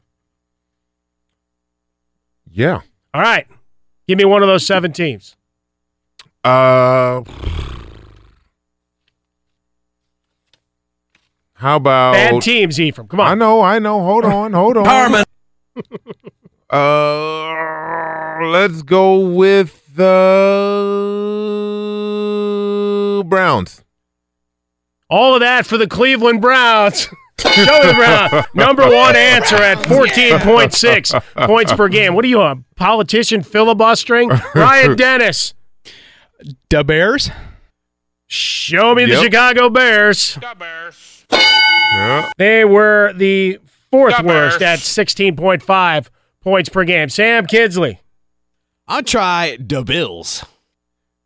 Show me the Buffalo Bills. Oh, Buffalo. Maybe I'm just not going off quite that- to the what, that- level of ineptitude. Uh, they were 22nd in the league in scoring. Ah. Isaac Lowenkron.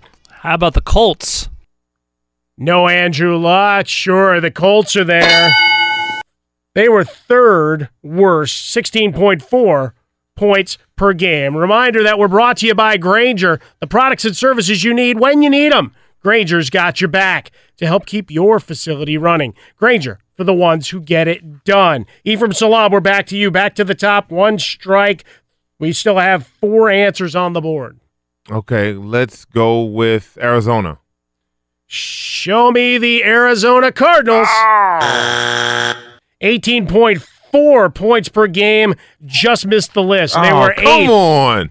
eighth worst in the National Football League. Ryan Dennis, back to you. The striped tigers, Cincinnati Bengals. Oh, Show me the Bengals. nice. Yes, 18.1 points per game. Two strikes on the board. Still have three answers left. Sam Kinsley, we come back to you. Come on, Boy, Sam. boy. Let me think Come about on, this. Sam. Ah. Hmm. Jeez, this is uh Levels of ineptitude. You know what? I'll go I'll go with uh the Packers. How about that? When they did not have Oh. Rodgers, maybe bringing them down. Ah. We'll see. I could be Interesting conceptually. Show me the Packers. Oh, Ah, bummer. We have struck out. Packers were 21st in the league at scoring at 20 really? points per game. Hmm. Show me number two. The New York Football Giants. Okay. 15.4 points per game. Show me number five.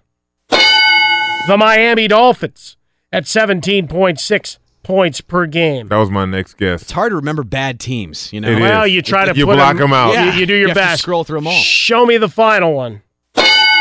Tied for sixth, the Denver Broncos at 18.1 Hmm. points per game. And seeing what we did a little bit last night in preseason game number one for them, I don't know how much better that's going to get. Lord, was that awful or what? Chad Kelly, a couple of touchdowns in garbage time to raise his hand saying, The rest of you stink. Maybe I can QB this thing. Probably should have uh, drafted a quarterback. Uh, Paxton Lynch getting one more long look see. Case Keenum obviously comes in as a free agent. probably should have drafted one of the young quarterbacks, though. John Elway, other than lucking into Peyton Manning and a resurrection, we got some problems. Awful decision making at the quarterback. Yeah, so there's your your top seven from last year, the level of ineptitude. We looked at Saquon Barkley and Baker Mayfield among the would be saviors. We'll continue that Denver Broncos conversation next on Fox Sports Sunday. Welcome back in. Final hour of the show, Fox Sports Sunday, coming to you live from the Geico Fox Sports Radio studios. 15 minutes could save you 15% or more on car insurance. You can visit geico.com for a free rate quote. Mike Harmon alongside Ephraim Salaam, taking all the wisdom in that I can of his 13 years in the National Football League. Obviously, working with us here at Fox Sports Radio. Always a pleasure to have him in co- conversing, especially this week, the first week of the preseason, getting some of the great stories of training camps past and just the evaluation as we do the breakneck speed of reacting and in a lot of cases, overreacting to what all is going on here in the National Football League. Now, the other story we're watching as well is well, the PGA Championship, Tiger Woods within a few strokes of the lead, which means everybody raises an eyebrow and will at least have that updating on their phones wherever they may be on a Sunday afternoon. We thank you for taking a few moments of your time to spend with us here uh, as we come to you from the Geico studios. Uh, Sam is tapped out. Alex Teichert steps into the to the board to get us through this final hour. Welcome in Alex as well. Uh, we'll welcome him in fully when we get back to our last round of hot takes and sausage. But as we were talking about a few minutes ago, Ephraim, the Denver Broncos and the quarterback position, you've got a, a defense that's still built to win, still built to to keep you in games, but an offense that now we're wondering with Paxton Lynch, you bring in Case Keenum as a stopgap. Uh, and then certainly Chad Kelly, Mr. Irrelevant two years ago, and now the opportunity to get some reps 14 of 21 last night, 177 and 2. But the dismal first half that the Broncos showed in getting beaten up by the Vikings, and certainly Kirk Cousins to Stefon Diggs, something fantasy owners are hoping to see quite a bit, and Jay Gruden maybe every once in a while cursing in his offense uh, office because of how often he went after Kirk Cousins for the failures of the Redskins these past years. But we'll put that aside for a moment. Offensive line, you played in the league 13 years, Mm-hmm. saw a lot of quarterbacks come and go, either your squad or those that you were playing against. How early in a camp? Now you go through OTAs, and certainly the rules on that change. We'll put that aside for a moment. Mm-hmm. But how early into a camp are you looking around if you got a guy that just isn't making it, that isn't evaluating and seeing what your eyes are and, and how you know passing that smell test as a quarterback and then how hard is if they've lost you a bit is it to regain your trust uh, you know pretty early on as an offensive line because you spend a lot of time uh, with the quarterback. If he can, if he gets into the huddle, even in practice, and he can't quite get the formation and the play out, then it's like okay. If someone's always constantly like, okay, no, it's trips left, or nope, we're in uh, eleven personnel, and you realize right off that things may get too big for him because if you can't get the play right, then you can't possibly assess the defense and determine what the right play is. what that, In- that in entirety of, the, ri- pre we hear pre-snap read all the time so that's very kind of going out the window. It, yeah, so if you're struggling with just getting the play in and you don't have the full comprehension of the offense and what you need to do to be successful against a certain defense, you know, for every play, there are five or six variations depending on what the defense is. And those go hand in hand. That's why Peyton Manning and Aaron Rodgers and, and Drew Brees and all of these great, great quarterbacks because they know before they break the huddle defensively what's going to happen and what could happen and they know a response to anything you can do defensively. And of course that's a lot to put on a young quarterback. Mhm. But if he can't call the plays, then I don't care how good the arm strength is or how good or fast he is out of the pocket. The first thing is communicating with us because when you get into a hostile environment, we got about 15 seconds to get the play, get up to the line, and make our calls and adjustments and go. If you if you and, and I've been in situations where quarterbacks were struggling a little bit with play calling, um, but you know that, you know you that's when a new quarterback or a young quarterback comes in, that's what the off that's what the alone time is for, right? Like Mhm. not just in the in, in- Sure. at, at the stadium or in the facility. It's what are you doing at home? Are we playing Madden? Are you studying the playbook? Like that. That's a, that's the key. The reason I got my opportunity as a rookie offensive lineman is someone got hurt and it was about four rookie offensive lineman, Art Shell, who was our O line coach, the great Art Shell, would call us up to the board and just start naming plays, right? Run play, pass play, every Mhm. everything. And he said, draw draw the play up on the board, every single position, receivers included, look at that everything. because normally that's just attributed if you didn't believe the the media side of things it's just the quarterback that does that Right, right. He said, I want you to draw every single position. So I'm like, oh, okay. And I did about three plays, four plays in a row. and that moved me up the depth chart. That's how. That's how. See, knowledge is power, people. It wasn't just a slogan on Saturday morning television. No, but I'm I'm, I'm saying like this. Sure. Is, this is the part that people don't understand. Well, there's a lot more mental. I mean, I- I think they, especially when you get into the trenches, Yeah, you like know, and you look at offensive and defensive linemen. they just think, And- oh, and- and- just you know brute strength. Well, but you're sitting here with me. We had Geoff Schwartz on earlier. The, when I used to do training camp tours, I'd want to talk to the linemen. Uh, my producers might not have been excited that that Mm-hmm. course was the sound I was bringing back. And I'm like, they're actually going to tell me something Yeah. about how things are working. The quarterback's going to give me a couple of cliches. Might give me a little bit of an insight of which of the younger receivers he likes Yeah, and that he's found a little bit of a rapport with, but he's not giving me anything Nah. The offensive linemen, defensive linemen, they're giving me some value. Yeah, we I, and I would lean more towards the offensive lineman than defensive lineman because you know historically defensive linemen aren't the, the Well, they the- just the- have to- the sharpest tools in the Well, uh, a- a- in attack- see ball, attack ball, That- right? Is that- that's- that's the offensive lineman that- coming That's out. just me, you know. Yeah, of course they're uh, extremely intelligent defensive linemen. Yeah, there's that- no question about it. That's, Yeah. that's just you know that's just in me, man. That we, we were bred that way, No, and I I was a get that. defensive lineman. I started as a, a defensive end and a linebacker. So when I got to San Diego State, I was a DN and a linebacker. Uh, so I, that's just you know how I poke fun at those guys. Oh, sure. That's, Um, that's but- what, what comes with having played 13 years in the league and besting them off. Yeah, I remember being on the line of scrimmage and something happened. I had to look back to the quarterback and be like, "Hey, we're gonna go Ringo, Ringo," and then he'd be like, "Ringo, Ringo, Ringo," make the call and stuff like that. So, you know, the the the first thing quarterback should do is is comprehend and understand the offense. That's the Seems first thing. That's- enough, It's yes. very important. Don't just learn a few plays, right? Because they'll cut the playbook down for you and be like, "Oh, we're just gonna focus on these." I remember when uh uh Mike Vick first uh got into the games, he only knew about five plays. Right? Thank God for Terance Mathis who'd be like, just give me the beginning of the play and then I'll help you with the rest, stuff like that. But Mike turned out to be a tremendous talent. He was by far the most athletic quarterback I'd ever seen and Sure. definitely the fastest person on the field at all times. Uh but what he would do is he would drop back. If it wasn't there, he was gone. Like he was, he'd be it was one, yard- and, one and done. He'd be right? 40 yards down the field. Like like just that fast. But as he got older, they start catering the uh, offense toward him and he got a, you know, of course, an understanding of it and became you know, a tremendous quarterback. Sure. All that maturation process. Nowadays, it's just the question of do you get those opportunities? Do you get bounced? And how many teams will will sign a check and, and keep you on board because there's still that untapped potential there in Denver.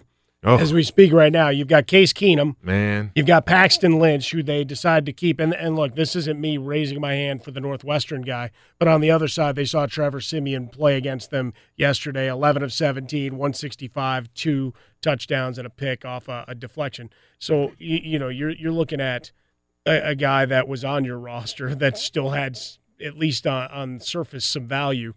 But now move on, and maybe Kelly becomes that guy rising from the depths because Paxton Lynch is right now looking like a bad experiment for Uh, John Elway. Yeah, and you know, Case Keenum, you bring him over, and you know, Case is third string quarterback, right? What you bring him over, Well, that's what he'd hopes- been forever. right? In hopes that we get something, right? And you look at that spot in the draft where they had an opportunity to take a young quarterback, which I, I I still don't understand why they didn't.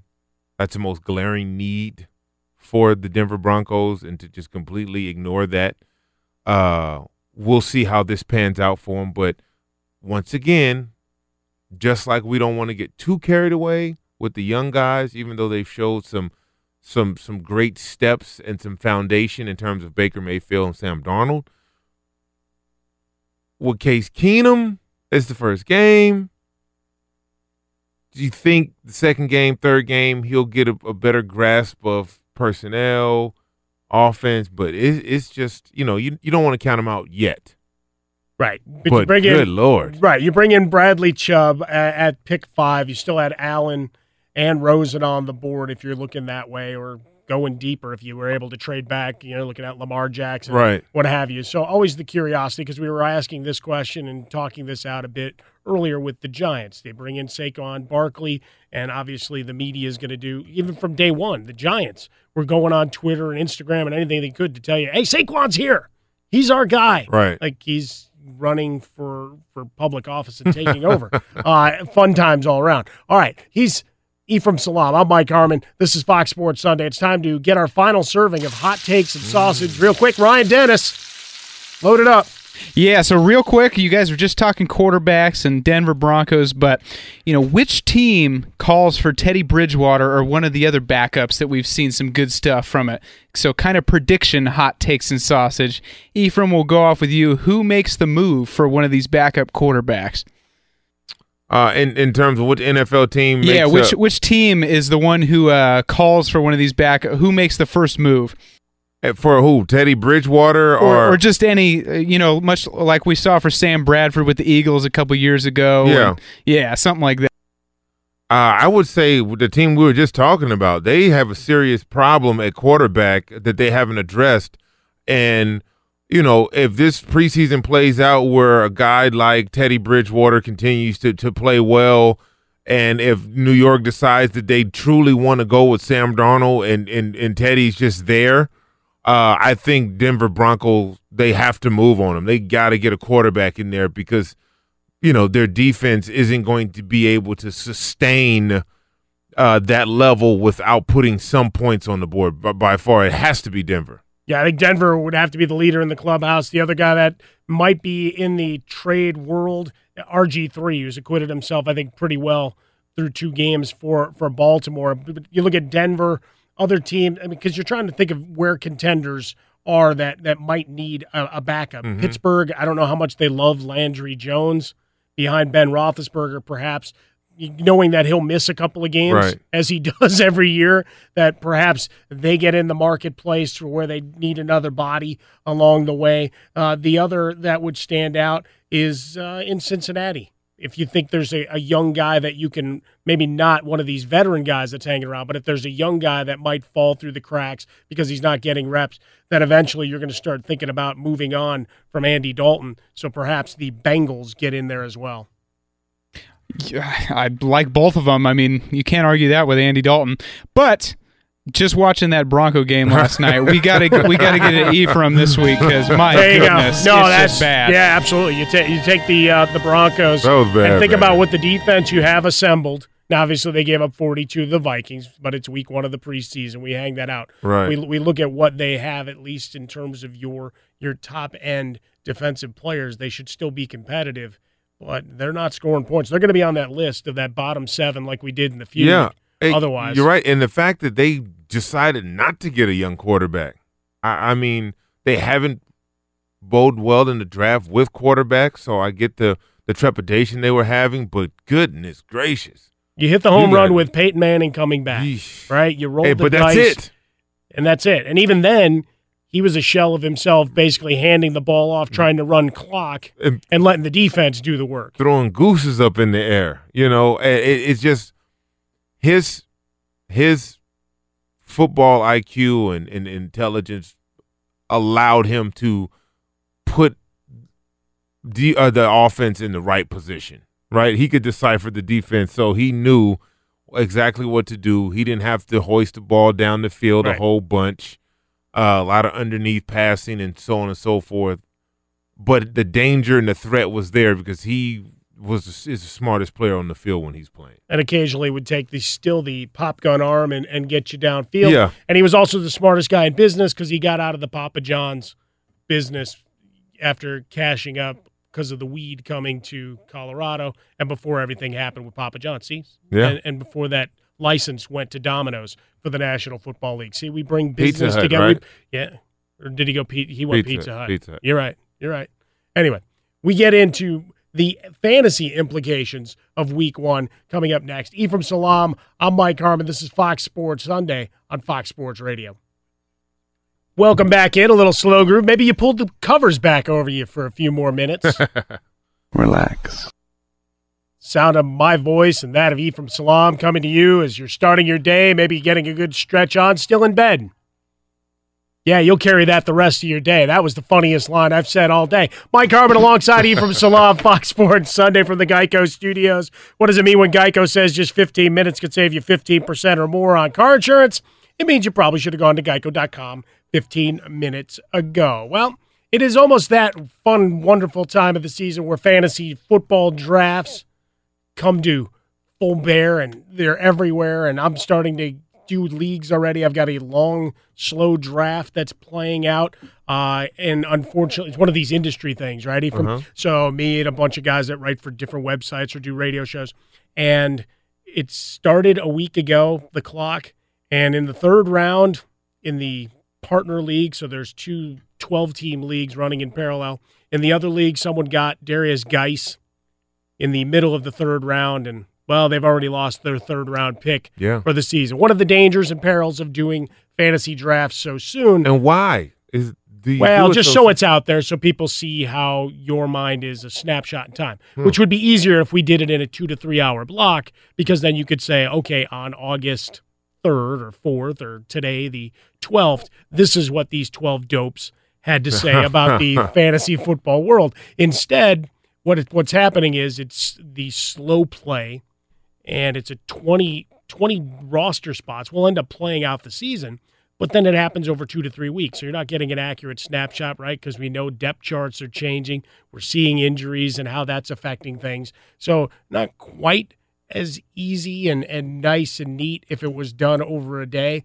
But the idea is to kind of give the rolling time of, of what's going on in our heads. And and certainly in that league, the running backs coming to the forefront once again, even with the quarterbacks being the high scorers when it's all said and done, the Mhm. difference between number one and number 12 not as stark as you would between having a Todd Gurley, Le'Veon Bell, etc., versus well, the you've got two running back slots to fill, so now we're talking between number one and number twenty-four. So down around that time, uh, currently you can pick a guy, well, say on Johnson of the Detroit Lions, who had himself a nice day, eleven touches, sixty-seven total yards. It's a crowded backfield, but Theo Riddick's basically a wide receiver Yeah. is the way they use him at this point. Ameer Abdullah, not sure exactly what it is, but LeGarrette Blunt, a guy with great value late. They're not going to do anything with him. He's got that veteran privilege, I think, Yes, at this point in his career where Yeah. everybody's saying, oh, he's not giving him the ball. It's like, why would they? No, not now. Put him in bubble wrap and keep him for the regular season in short yardage situations He had a, a as necessary. good carry. You know, get him get him in, let him get a touch, get him out. Let me ask you this: You had the first pick in the draft, right? Mhm. Are you taking a quarterback? Are you taking a running back? No, I got to take a running back. Unless the league slanted to where uh, I can get better advantage saying taking Antonio Brown at so, like so you would take a PPR. wide out over a quarterback. Yeah, because with the quarterback again, the the difference between say Aaron Rodgers and whoever is number six or number seven isn't going to be as stark. So if I miss out on one of those top guys at pick one, I'm not drafting again until the end of round two. By then, all the running backs of any value are gone. Quarterbacks are going to be there still round four, round five, that I can still get decent value. The wide receivers, Really? yeah, just the way the point systems work. You're, you're Hmm. not looking at that on a week to week basis, that giant variation. Okay, I, I see that. Okay, so for for running backs, see now we're getting into our fantasy 101. I love this. Y- So yeah, you I- know you got your Gurley, your Bell, Ezekiel Elliott, David Johnson. They're going to come off the board pretty fast, and then Right. you're going to have the next tier that comes through. Alvin Kamara. Mark Ingram suspended a couple of games. Does that mean he necessarily takes on a huge workload? I don't think they want to expose him to 75, 80 hits that early Right. to where he's not available for a playoff run. Saquon Barkley, how much do you trust that offensive line and establishing that balance early? Do we see more of that one yard, I don't know where I'm going variety versus the 39 year, yard pop? That's one of those things that you're trying to figure out those expectations. And then you're you're going through the tiering with the quarterbacks. One one is the difference between whether you're getting six points for a touchdown pass or four. The standard in most leagues is four at this point because it levels things off a little bit. It was six Eh, in. I, I play in a, a, a Yahoo league, and Mhm. and uh, six for me for quarterback. Yeah, so I mean, it's still the you, you can set it that way, but it, the industry standard has drifted towards the four. So the Aaron Rodgers and those that might be in the high 30s, it comes back down to earth a little bit, right? Uh-huh. So you're still looking at yardage guys, but it, it certainly changes the complexity uh, of, of things as we go. One guy that's interesting on the board is Dak Prescott. Last year, and and much has been made this offseason of Dez Bryant's gone. Jason Witten isn't there. Who's going to emerge? Who's going to be the guy? Terrance Williams off an injury. Every once in a while, he pops on the radar, but as soon as you start paying attention to him, he's gone once again. So, with Cole Beasley, nice possession guy, but not a breakthrough. Michael Gallup out of Colorado State, one catch, 30 yards. Then the touchdown. I think the most exciting part of it, it wasn't a seven yard route. Right. It was a deep, deeper downfield. So you you maybe inch towards the the edge of your seat a little bit, saying Dak maybe going over the top a little bit more, but not having a guy who needs to be fed like Dez Right. might be better for him overall. Huh. Yeah, I struggle with fantasy football. Well, I mean, because we're still trying to figure out how to quantify offensive linemen. There was an attempt a Well, few years ago. It, did- I mean that that doesn't. Well, but It- it, it but would it, be but it nice just to changes your that. perspective Right. of how you look at a Like game you- in terms of Yeah, but like if you pick a defense, you should be able to pick an offensive line, right? So if you have an offensive line that gives up no sacks and they rush for over 100 yards, then they should get X amount of points. If you have an offensive line that gives up this many sacks and they don't break 100 yards, then you get negative points. See, our guy Lincoln Kennedy was involved with a place that tried to start working that. Maybe we need to resurrect it. Now that we get deeper into analytics. Ah, callback. Got to listen to the whole show. Go on iTunes, Fox Sports Sunday, and find it there. Download it, give it five stars. We'll love you forever. But that's one of the, the pieces that you're trying to figure out, and, Yeah. and, and trying to read the the tea leaves of how good an offensive line is when I'm looking at a running back. Because I may love the guy's talent, but is he going to be upright? We look at the quarterback position. You may like Demaryius Thomas as an individual wide receiver. Right. Anybody going to be able to throw him the football? Oof. I, I think we we have a, a decided. You know, Yeah, Hurns, Hurns in Jacksonville. but he's like- not even there anymore. He's now in Oh, well, Dallas. yeah, that's right. Yeah, he's one of So- the the mem- members of Dallas. Yeah. What what's left in the tank? Is he one of the guys that can emerge for Dak Uh, Prescott, or is your value for Dak going to be solely on how many r- rushing yards does he add to a 3,200 yard passing season? So that's where it starts getting interesting So with players like complicated. that. Yet so beautiful to talk about on the It- radio. It really, isn't it? I- it really is, and it's and it's a whole nother game. It's a whole nother, you know, look at the game. So I always, well, I was taught to draft a quarterback first, right? Okay. In a league where, in the league I'm in, quarterbacks have the potential to have, you know, eighty. Well, that's just it. If they- 90 depending on the scoring, yeah, depending on the scoring metrics, and this is where trying to get defensive players in was always a difficult proposition because they'd overvalue linebackers. Right. Suddenly, a guy that has ten tackles is worth twice as much as a quarterback. People couldn't get that valuation right. It's gotten better, but certainly that was always one of the things, and certainly for a quarterback, because we know on the field, right, always the highest paid and the valuation therein. So for fantasy purposes, the same. So perhaps in your league there is there is a, a push to have Rodgers or Brady or Brees on your team versus waiting around, building out the rest, and then coming back for Phil Rivers or one of those guys later. the worst thing for me is I always lose out on running backs. Well, and that's the problem is there's Always. few bell cows out there. I always since I've been doing fantasy football, I've never had good running backs. See, now it's going to become Mike Mike Harmon, advisor, draft advisor to the uh, to the elite. Yeah, I, I need I, I I need it. I'm always like, okay, I'm gonna get this quarterback. I can get Drew Brees. I can get Aaron Rodgers. I can, you know, get Peyton Manning back when he was playing. But then I get like, you know, a, a running back. You just didn't want to call out the names. I did. I didn't. I, because you I, know, saw, I saw the faces scroll through your head. Like they were there, and I down. and I don't want to be that guy. I don't want to do that to, to anybody. And that's what I'll do every Sunday morning with Dan Beyer here on Fox Sports Radio. I had Swollen Dome on Twitter.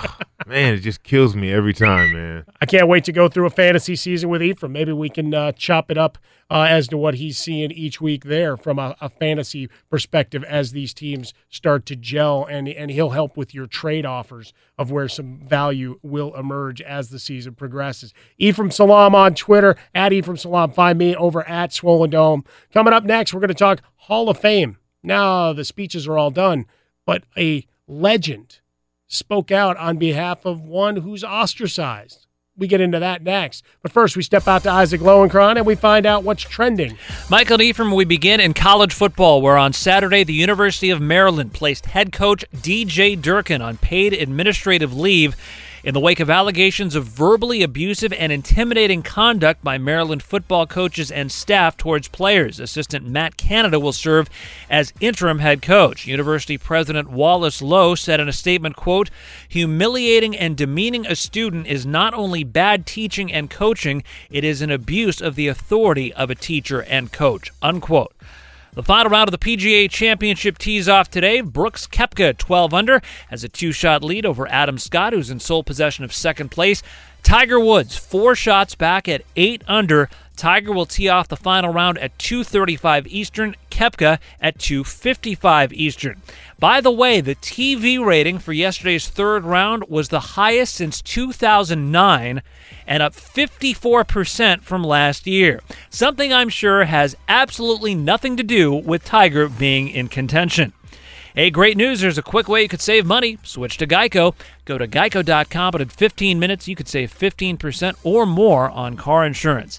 NFL, the Chicago Bears are signing veteran free agent running back Knile Davis. While on the field last night, Josh Rosen went 6 of 13 for 41 yards in his NFL debut with the Arizona Cardinals in their 24 17 win over the Chargers. Michael and Ephraim, back to you. Thank you, Ilo. Appreciate that. Keep an eye on the scoreboard watching here. Uh, we've got a long drive competition right now. Will Hogue, uh, the leader in the clubhouse, at 415 yards.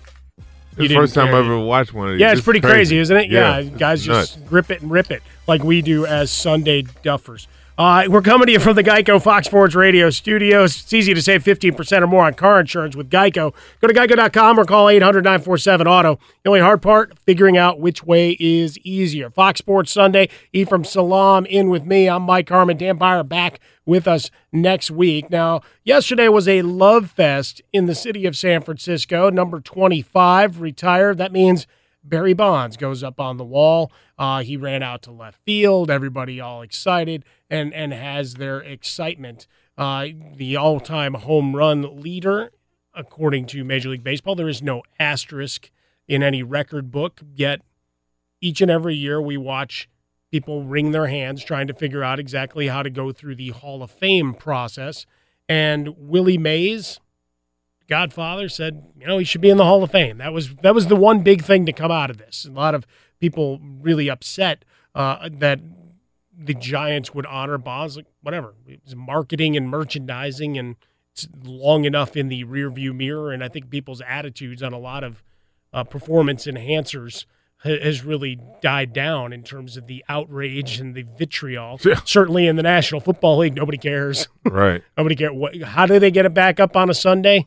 And nobody nobody cares as long no. as they're on the field. Major League Baseball, to a large degree, we've hit that. There's still the righteous indignation and guys who made their careers for years on home runs suddenly jumped up on pedestals and started bemoaning their existence. What?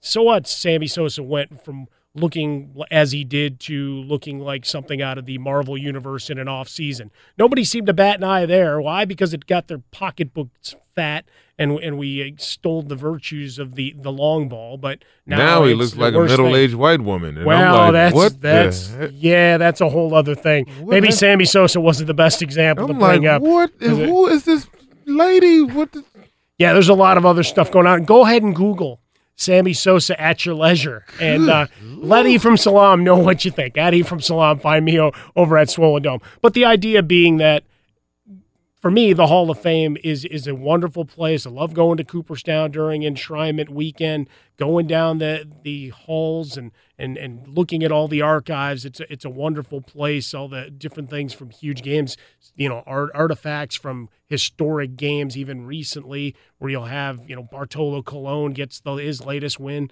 You know, a guy that we celebrate, never make the Hall of Fame most likely, but you know what? I'm entertained by him. For Barry Bonds, You've still got to. Pete Rose will never get in. Right. At least we don't think he will. There's still Pete Rose stuff in the Hall of Fame because it's a museum, and and that's really what it comes down to. gotta can you tell? Can right? Can you? That's how I feel. But can you tell the tale of the last 25 years of Major League Baseball without Barry Bonds? No. The answer is no. He helped save baseball. He he helped him, Mark McGwire, Sammy Sosa. They helped save baseball. Right. Period. Right now, you have your hit king, your one of your all-time greats in terms of Cy Youngs and dominance in Roger Clemens, and Barry Bonds, your home run leader, all on the outside looking in. When you talk about a culture of a particular sport, right? Whether it be cycling and the whole Lance Armstrong and the culture that was surrounded, the you know we're not the only team doing it. I'm not the only player doing it. When it was a culture, remember early in the 70s, it was a steroid culture in the NFL, right? Lyle Alzado, Sure. all of these guys. It just it was what it was. Uh, then you know, of course, the blame goes on the players for taking substances to help them be great. But looking at the culture, are there guys who never been caught with steroid use in Cooperstown? I think we all would probably say without a Of shadow of a doubt. Of course. Of course, and it's just a question of whether it's the number on one hand, number on two, or whether Let me ask you this: Did Barry Bonds ever get caught using? Well, but that's the other thing: what we know versus what we think we know. right. right? And that's and that's where it's difficult with the with the baseball Hall of Fame that you decided. And, and look, there might be a convergence, a confluence of evidence to strongly suggest that. I But mean, look at the Roger Clemens thing. Ah, that was my wife's. Yeah. Right. I mean, but it's it's the idea of you, you don't have a positive test, but you make the supposition, you make the determination, whereas you're still voting in other guys who maybe the whispers aren't and shouts aren't as loud. I but think they're certainly there. I think just baseball was just mad at Barry Bonds because he was just like, yeah, no, he didn't succumb to any of the pressure. He was arrogant. He was well, but that's like, it. He didn't play their face." game to a degree, right? Yeah, like he was just like, yeah, leave me alone. I think Like, that's the thing that bothers people most Yeah. right now is that he's smiley, happy Barry more than more than anything else. I think that I think that agitates people Yeah. more than anything else. Is just how right now I'm at peace. I'm happy. You know, he did one year as a as a hitting coach, Coach, and whatever. yeah. But it's the idea that he he's now just a different guy. It's like, well, where's that angry guy? It's easier to be mad at him there. think about when he was hitting the cover off the ball when they were the bay was filled with kayaks. Yeah. Because he was smacking the stitching out of the ball into the into the bay. Oh, I lived up there during that time. It was funny. You'd be trying to go across that little bridge with it. all these people carrying kayaks. Or It's just like, where are you guys? What is going on? Yep. Is this the great kayak race today? oh no, Barry's Barry's playing today. So I look at that aspect, and of course, I don't condone cheating by any stretch of the imagination. But Barry Bonds was a Hall of Fame player before the alleged allegations were taking place. That's all I'll say. No, I mean, because the big thing with with Bonds is a lot of folks will be like, oh, and he's a jerk. Who cares? Right. Who cares? Right. There's a lot of jerks in the Hall of Fame. Yeah. Not every one of those guys was, you know, smiley, happy, unless a camera was on. I mean, that was a big thing about you know people uh, said Kareem Abdul-Jabbar, although he was one of the greatest players ever to play, he just wasn't very sociable, Right. right? He's gone out of his way to try to correct that. Of course, In his latter what you do, well, you sure. you you do that, you learn that. I just Barry didn't Bonds like him begging it- for a statue. That Yeah. was that was Yeah, the that only, was- that was the only thing. Yeah, he shouldn't have to beg for a statue. Well, he shouldn't have had No, to, but you don't do that publicly. No, you don't. You let someone else put that out there for you. That's You Tell me Magic couldn't have taken up for him. One of those guys. Depends on their relationship. Yeah, well, you know, that's true. I, you know, you got to think about it like that. Like he was, I mean, he was very ornery Uh, Well, he you also know? uh, lost his money multiple times. Look Yeah. that up too. There's another Google assignment for you: the lifetime of Kareem Abdul-Jabbar. But doing a lot of, of great writing, and I love his work on culture and jazz. Yeah. It's all good stuff. See, we're educating you. We here. are. beyond the sporting world at Fox Sports Radio. That's what we Addy Ephraim Salaam at Swollen Dome, bringing the world to you. We thank you for taking a few minutes with us. Coming up next, we have our bag of fun, and well, we'll close up by parlaying all the time. See if we can pick three winners as we go into week two of the NFL preseason. Next on Fox. This program brought to you by Progressive Insurance. Last year, over 3 million drivers switched to Progressive. Call 1 800 Progressive or visit progressive.com today and find out if you could save. Welcome back into the Geico Fox Sports Radio studios. Fox Sports Sunday. Mike Harmon alongside Ephraim Salaam with you here uh, as we get ready for the final round. PGA Championship rolling out. We got some Little League World Series. We're watching some replays of this fantastic week one of the preseason. Honored to have Ephraim Salaam sitting alongside me at Ephraim Salaam on Twitter. 13 years in the National Football League. I'm Mike Harmon. Find me at Swollen Dome. And for our larger sporting world, we we celebrate as we've seen a couple of great plays. The shortstop has crazy range here in the Little League World Series, uh, and that takes the Little League World Series becomes part of our bag of fun. One of the things we do uh, each and every week here on the program. Yes, the theme song to Curb Your Enthusiasm that Alex Teichert so graciously plays Great for show. me. Uh, a legendary show that'll come back once again. You know, the usual disappear for two years, Yeah. have some life experience, get some stories, and come back. Well, we had one of our legends, now a legend of the internet, speak to us and introduce himself on the big stage. Hi, my name's Alfred Delia. At home, they call me Big Al, and I hit dingers. Al Delia, one of the kids, he's he's got a little bit of meat on him. Reminded me of myself. Uh, I think shopping in the Husky se- section is how they would have as- ascribed it, but he calls himself Big Al.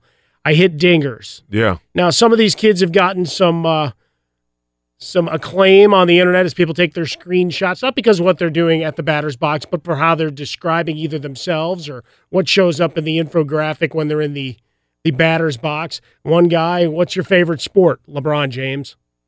Forget about the NBA. Forget about basketball. LeBron James.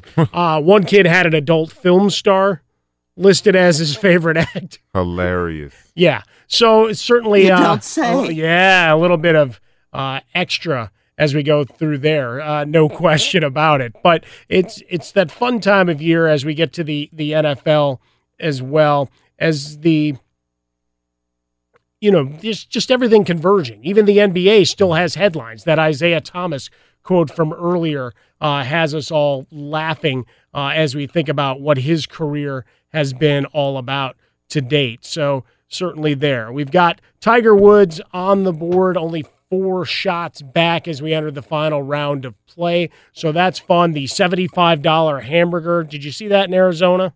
Because I know our executive producer Justin Frostberg of my show with Jason Smith, he's supposed to bring us one back. Did you know? you- You're looking at me like you have no mm-hmm. idea what I'm talking about. Yeah, but he's bringing you one back. But is it going to be fresh It- enough it that do- you can't? Now, well, as long as he hasn't let it rot in the heat, it doesn't matter. Maybe yeah, you- that's maybe- a long trip for a hamburger. No, though. but, To- but it's to- not just a hamburger. And that's the beauty of it. For 75 bucks, you get five burger patties, five hot dogs, five bratwursts, 20 slices of cheese, eight slices of bacon, eight chicken tenders, 12 ounces of fries, lettuce, pickles, and something called tanker sauce on a 10 inch bun. Oh, so you mean a heart attack? Oh, okay. well, it's a heart attack on a plate. Now, if you're able Cool. to eat it all, High eat from- cholesterol. yeah, well, you know, you're you're gonna find Wilford Brimley, and he's gonna tell you all about diabetes. I'm Wilford Brimley, and I'd like to talk to you for a few minutes about, But diabetes. Yeah, diabetes. There's no question about it.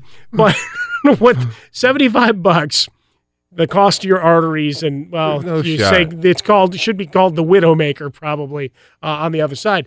But you get a jersey and you get your picture on the jumbotron. I'm, Ephraim. I'm cool. I, I want to know what the cost is for getting on the jumbotron in general. If they just want to say, Right, yeah. Hey, Just the put me on the Cardinals jumbo- welcome. right. Welcome. What's that? Fifty bucks. Okay. Now, what I'm thinking though is seventy five bucks. Look, while I would, I won't get the free jersey and the jumbotron appearance, that I could still perhaps. Um, well, make a lot of friends by carving this thing out. You like chicken tenders because economically, you probably do okay. You got about five meals in there. Yeah. Yeah. If you can make five, because at, at the concession stand, that's probably going to give you a little bit of opportunity. All right. We switch it gears and we go to time to parlay all the time. We have three opportunities for greatness. Last week, well, let's see how we did. We're going with Rory McIlroy. We're going to go with one interception and no for Roquan. Justin Rose, two, and yes for Roquan. I'm going to go out on a limb. Aaron Wise is going to lead the PGA Championship. Zero INTs for Baker Mayfield. Let's just keep it close to the vest. And Roquan Smith will still be a holdout. So close for Beyer, two out of three. Ain't bad. Uh, your leader, uh, PGA, is Koepka. You, Baker had zero. Roquan still not signed. This week, who wins the PGA Championship? Who's got more passing yards, Darnold or Mayfield? And in the Super Bowl rematch, you got the Eagles or the Pats? Ephraim. Uh, I got Tiger winning the PGA Championship. I got uh, Darnold more passing yards and Eagles win. Fowler, Mayfield, and Eagles. I'm going to go with Rahm, Mayfield, Patch Next. At Bet365, we don't do ordinary. We believe that every sport should be epic. Every home run, every hit, every inning, every play. From the moments that are legendary to the ones that fly under the radar. Whether it's a walk-off grand slam or a base hit to center field. Whatever the sport, whatever the moment. It's never ordinary at Bet365. 21 plus only must be present in Ohio. If you or someone you know has a gambling problem and wants help, call 1-800-GAMBLER. I'm Katya Adler, host of The Global Story.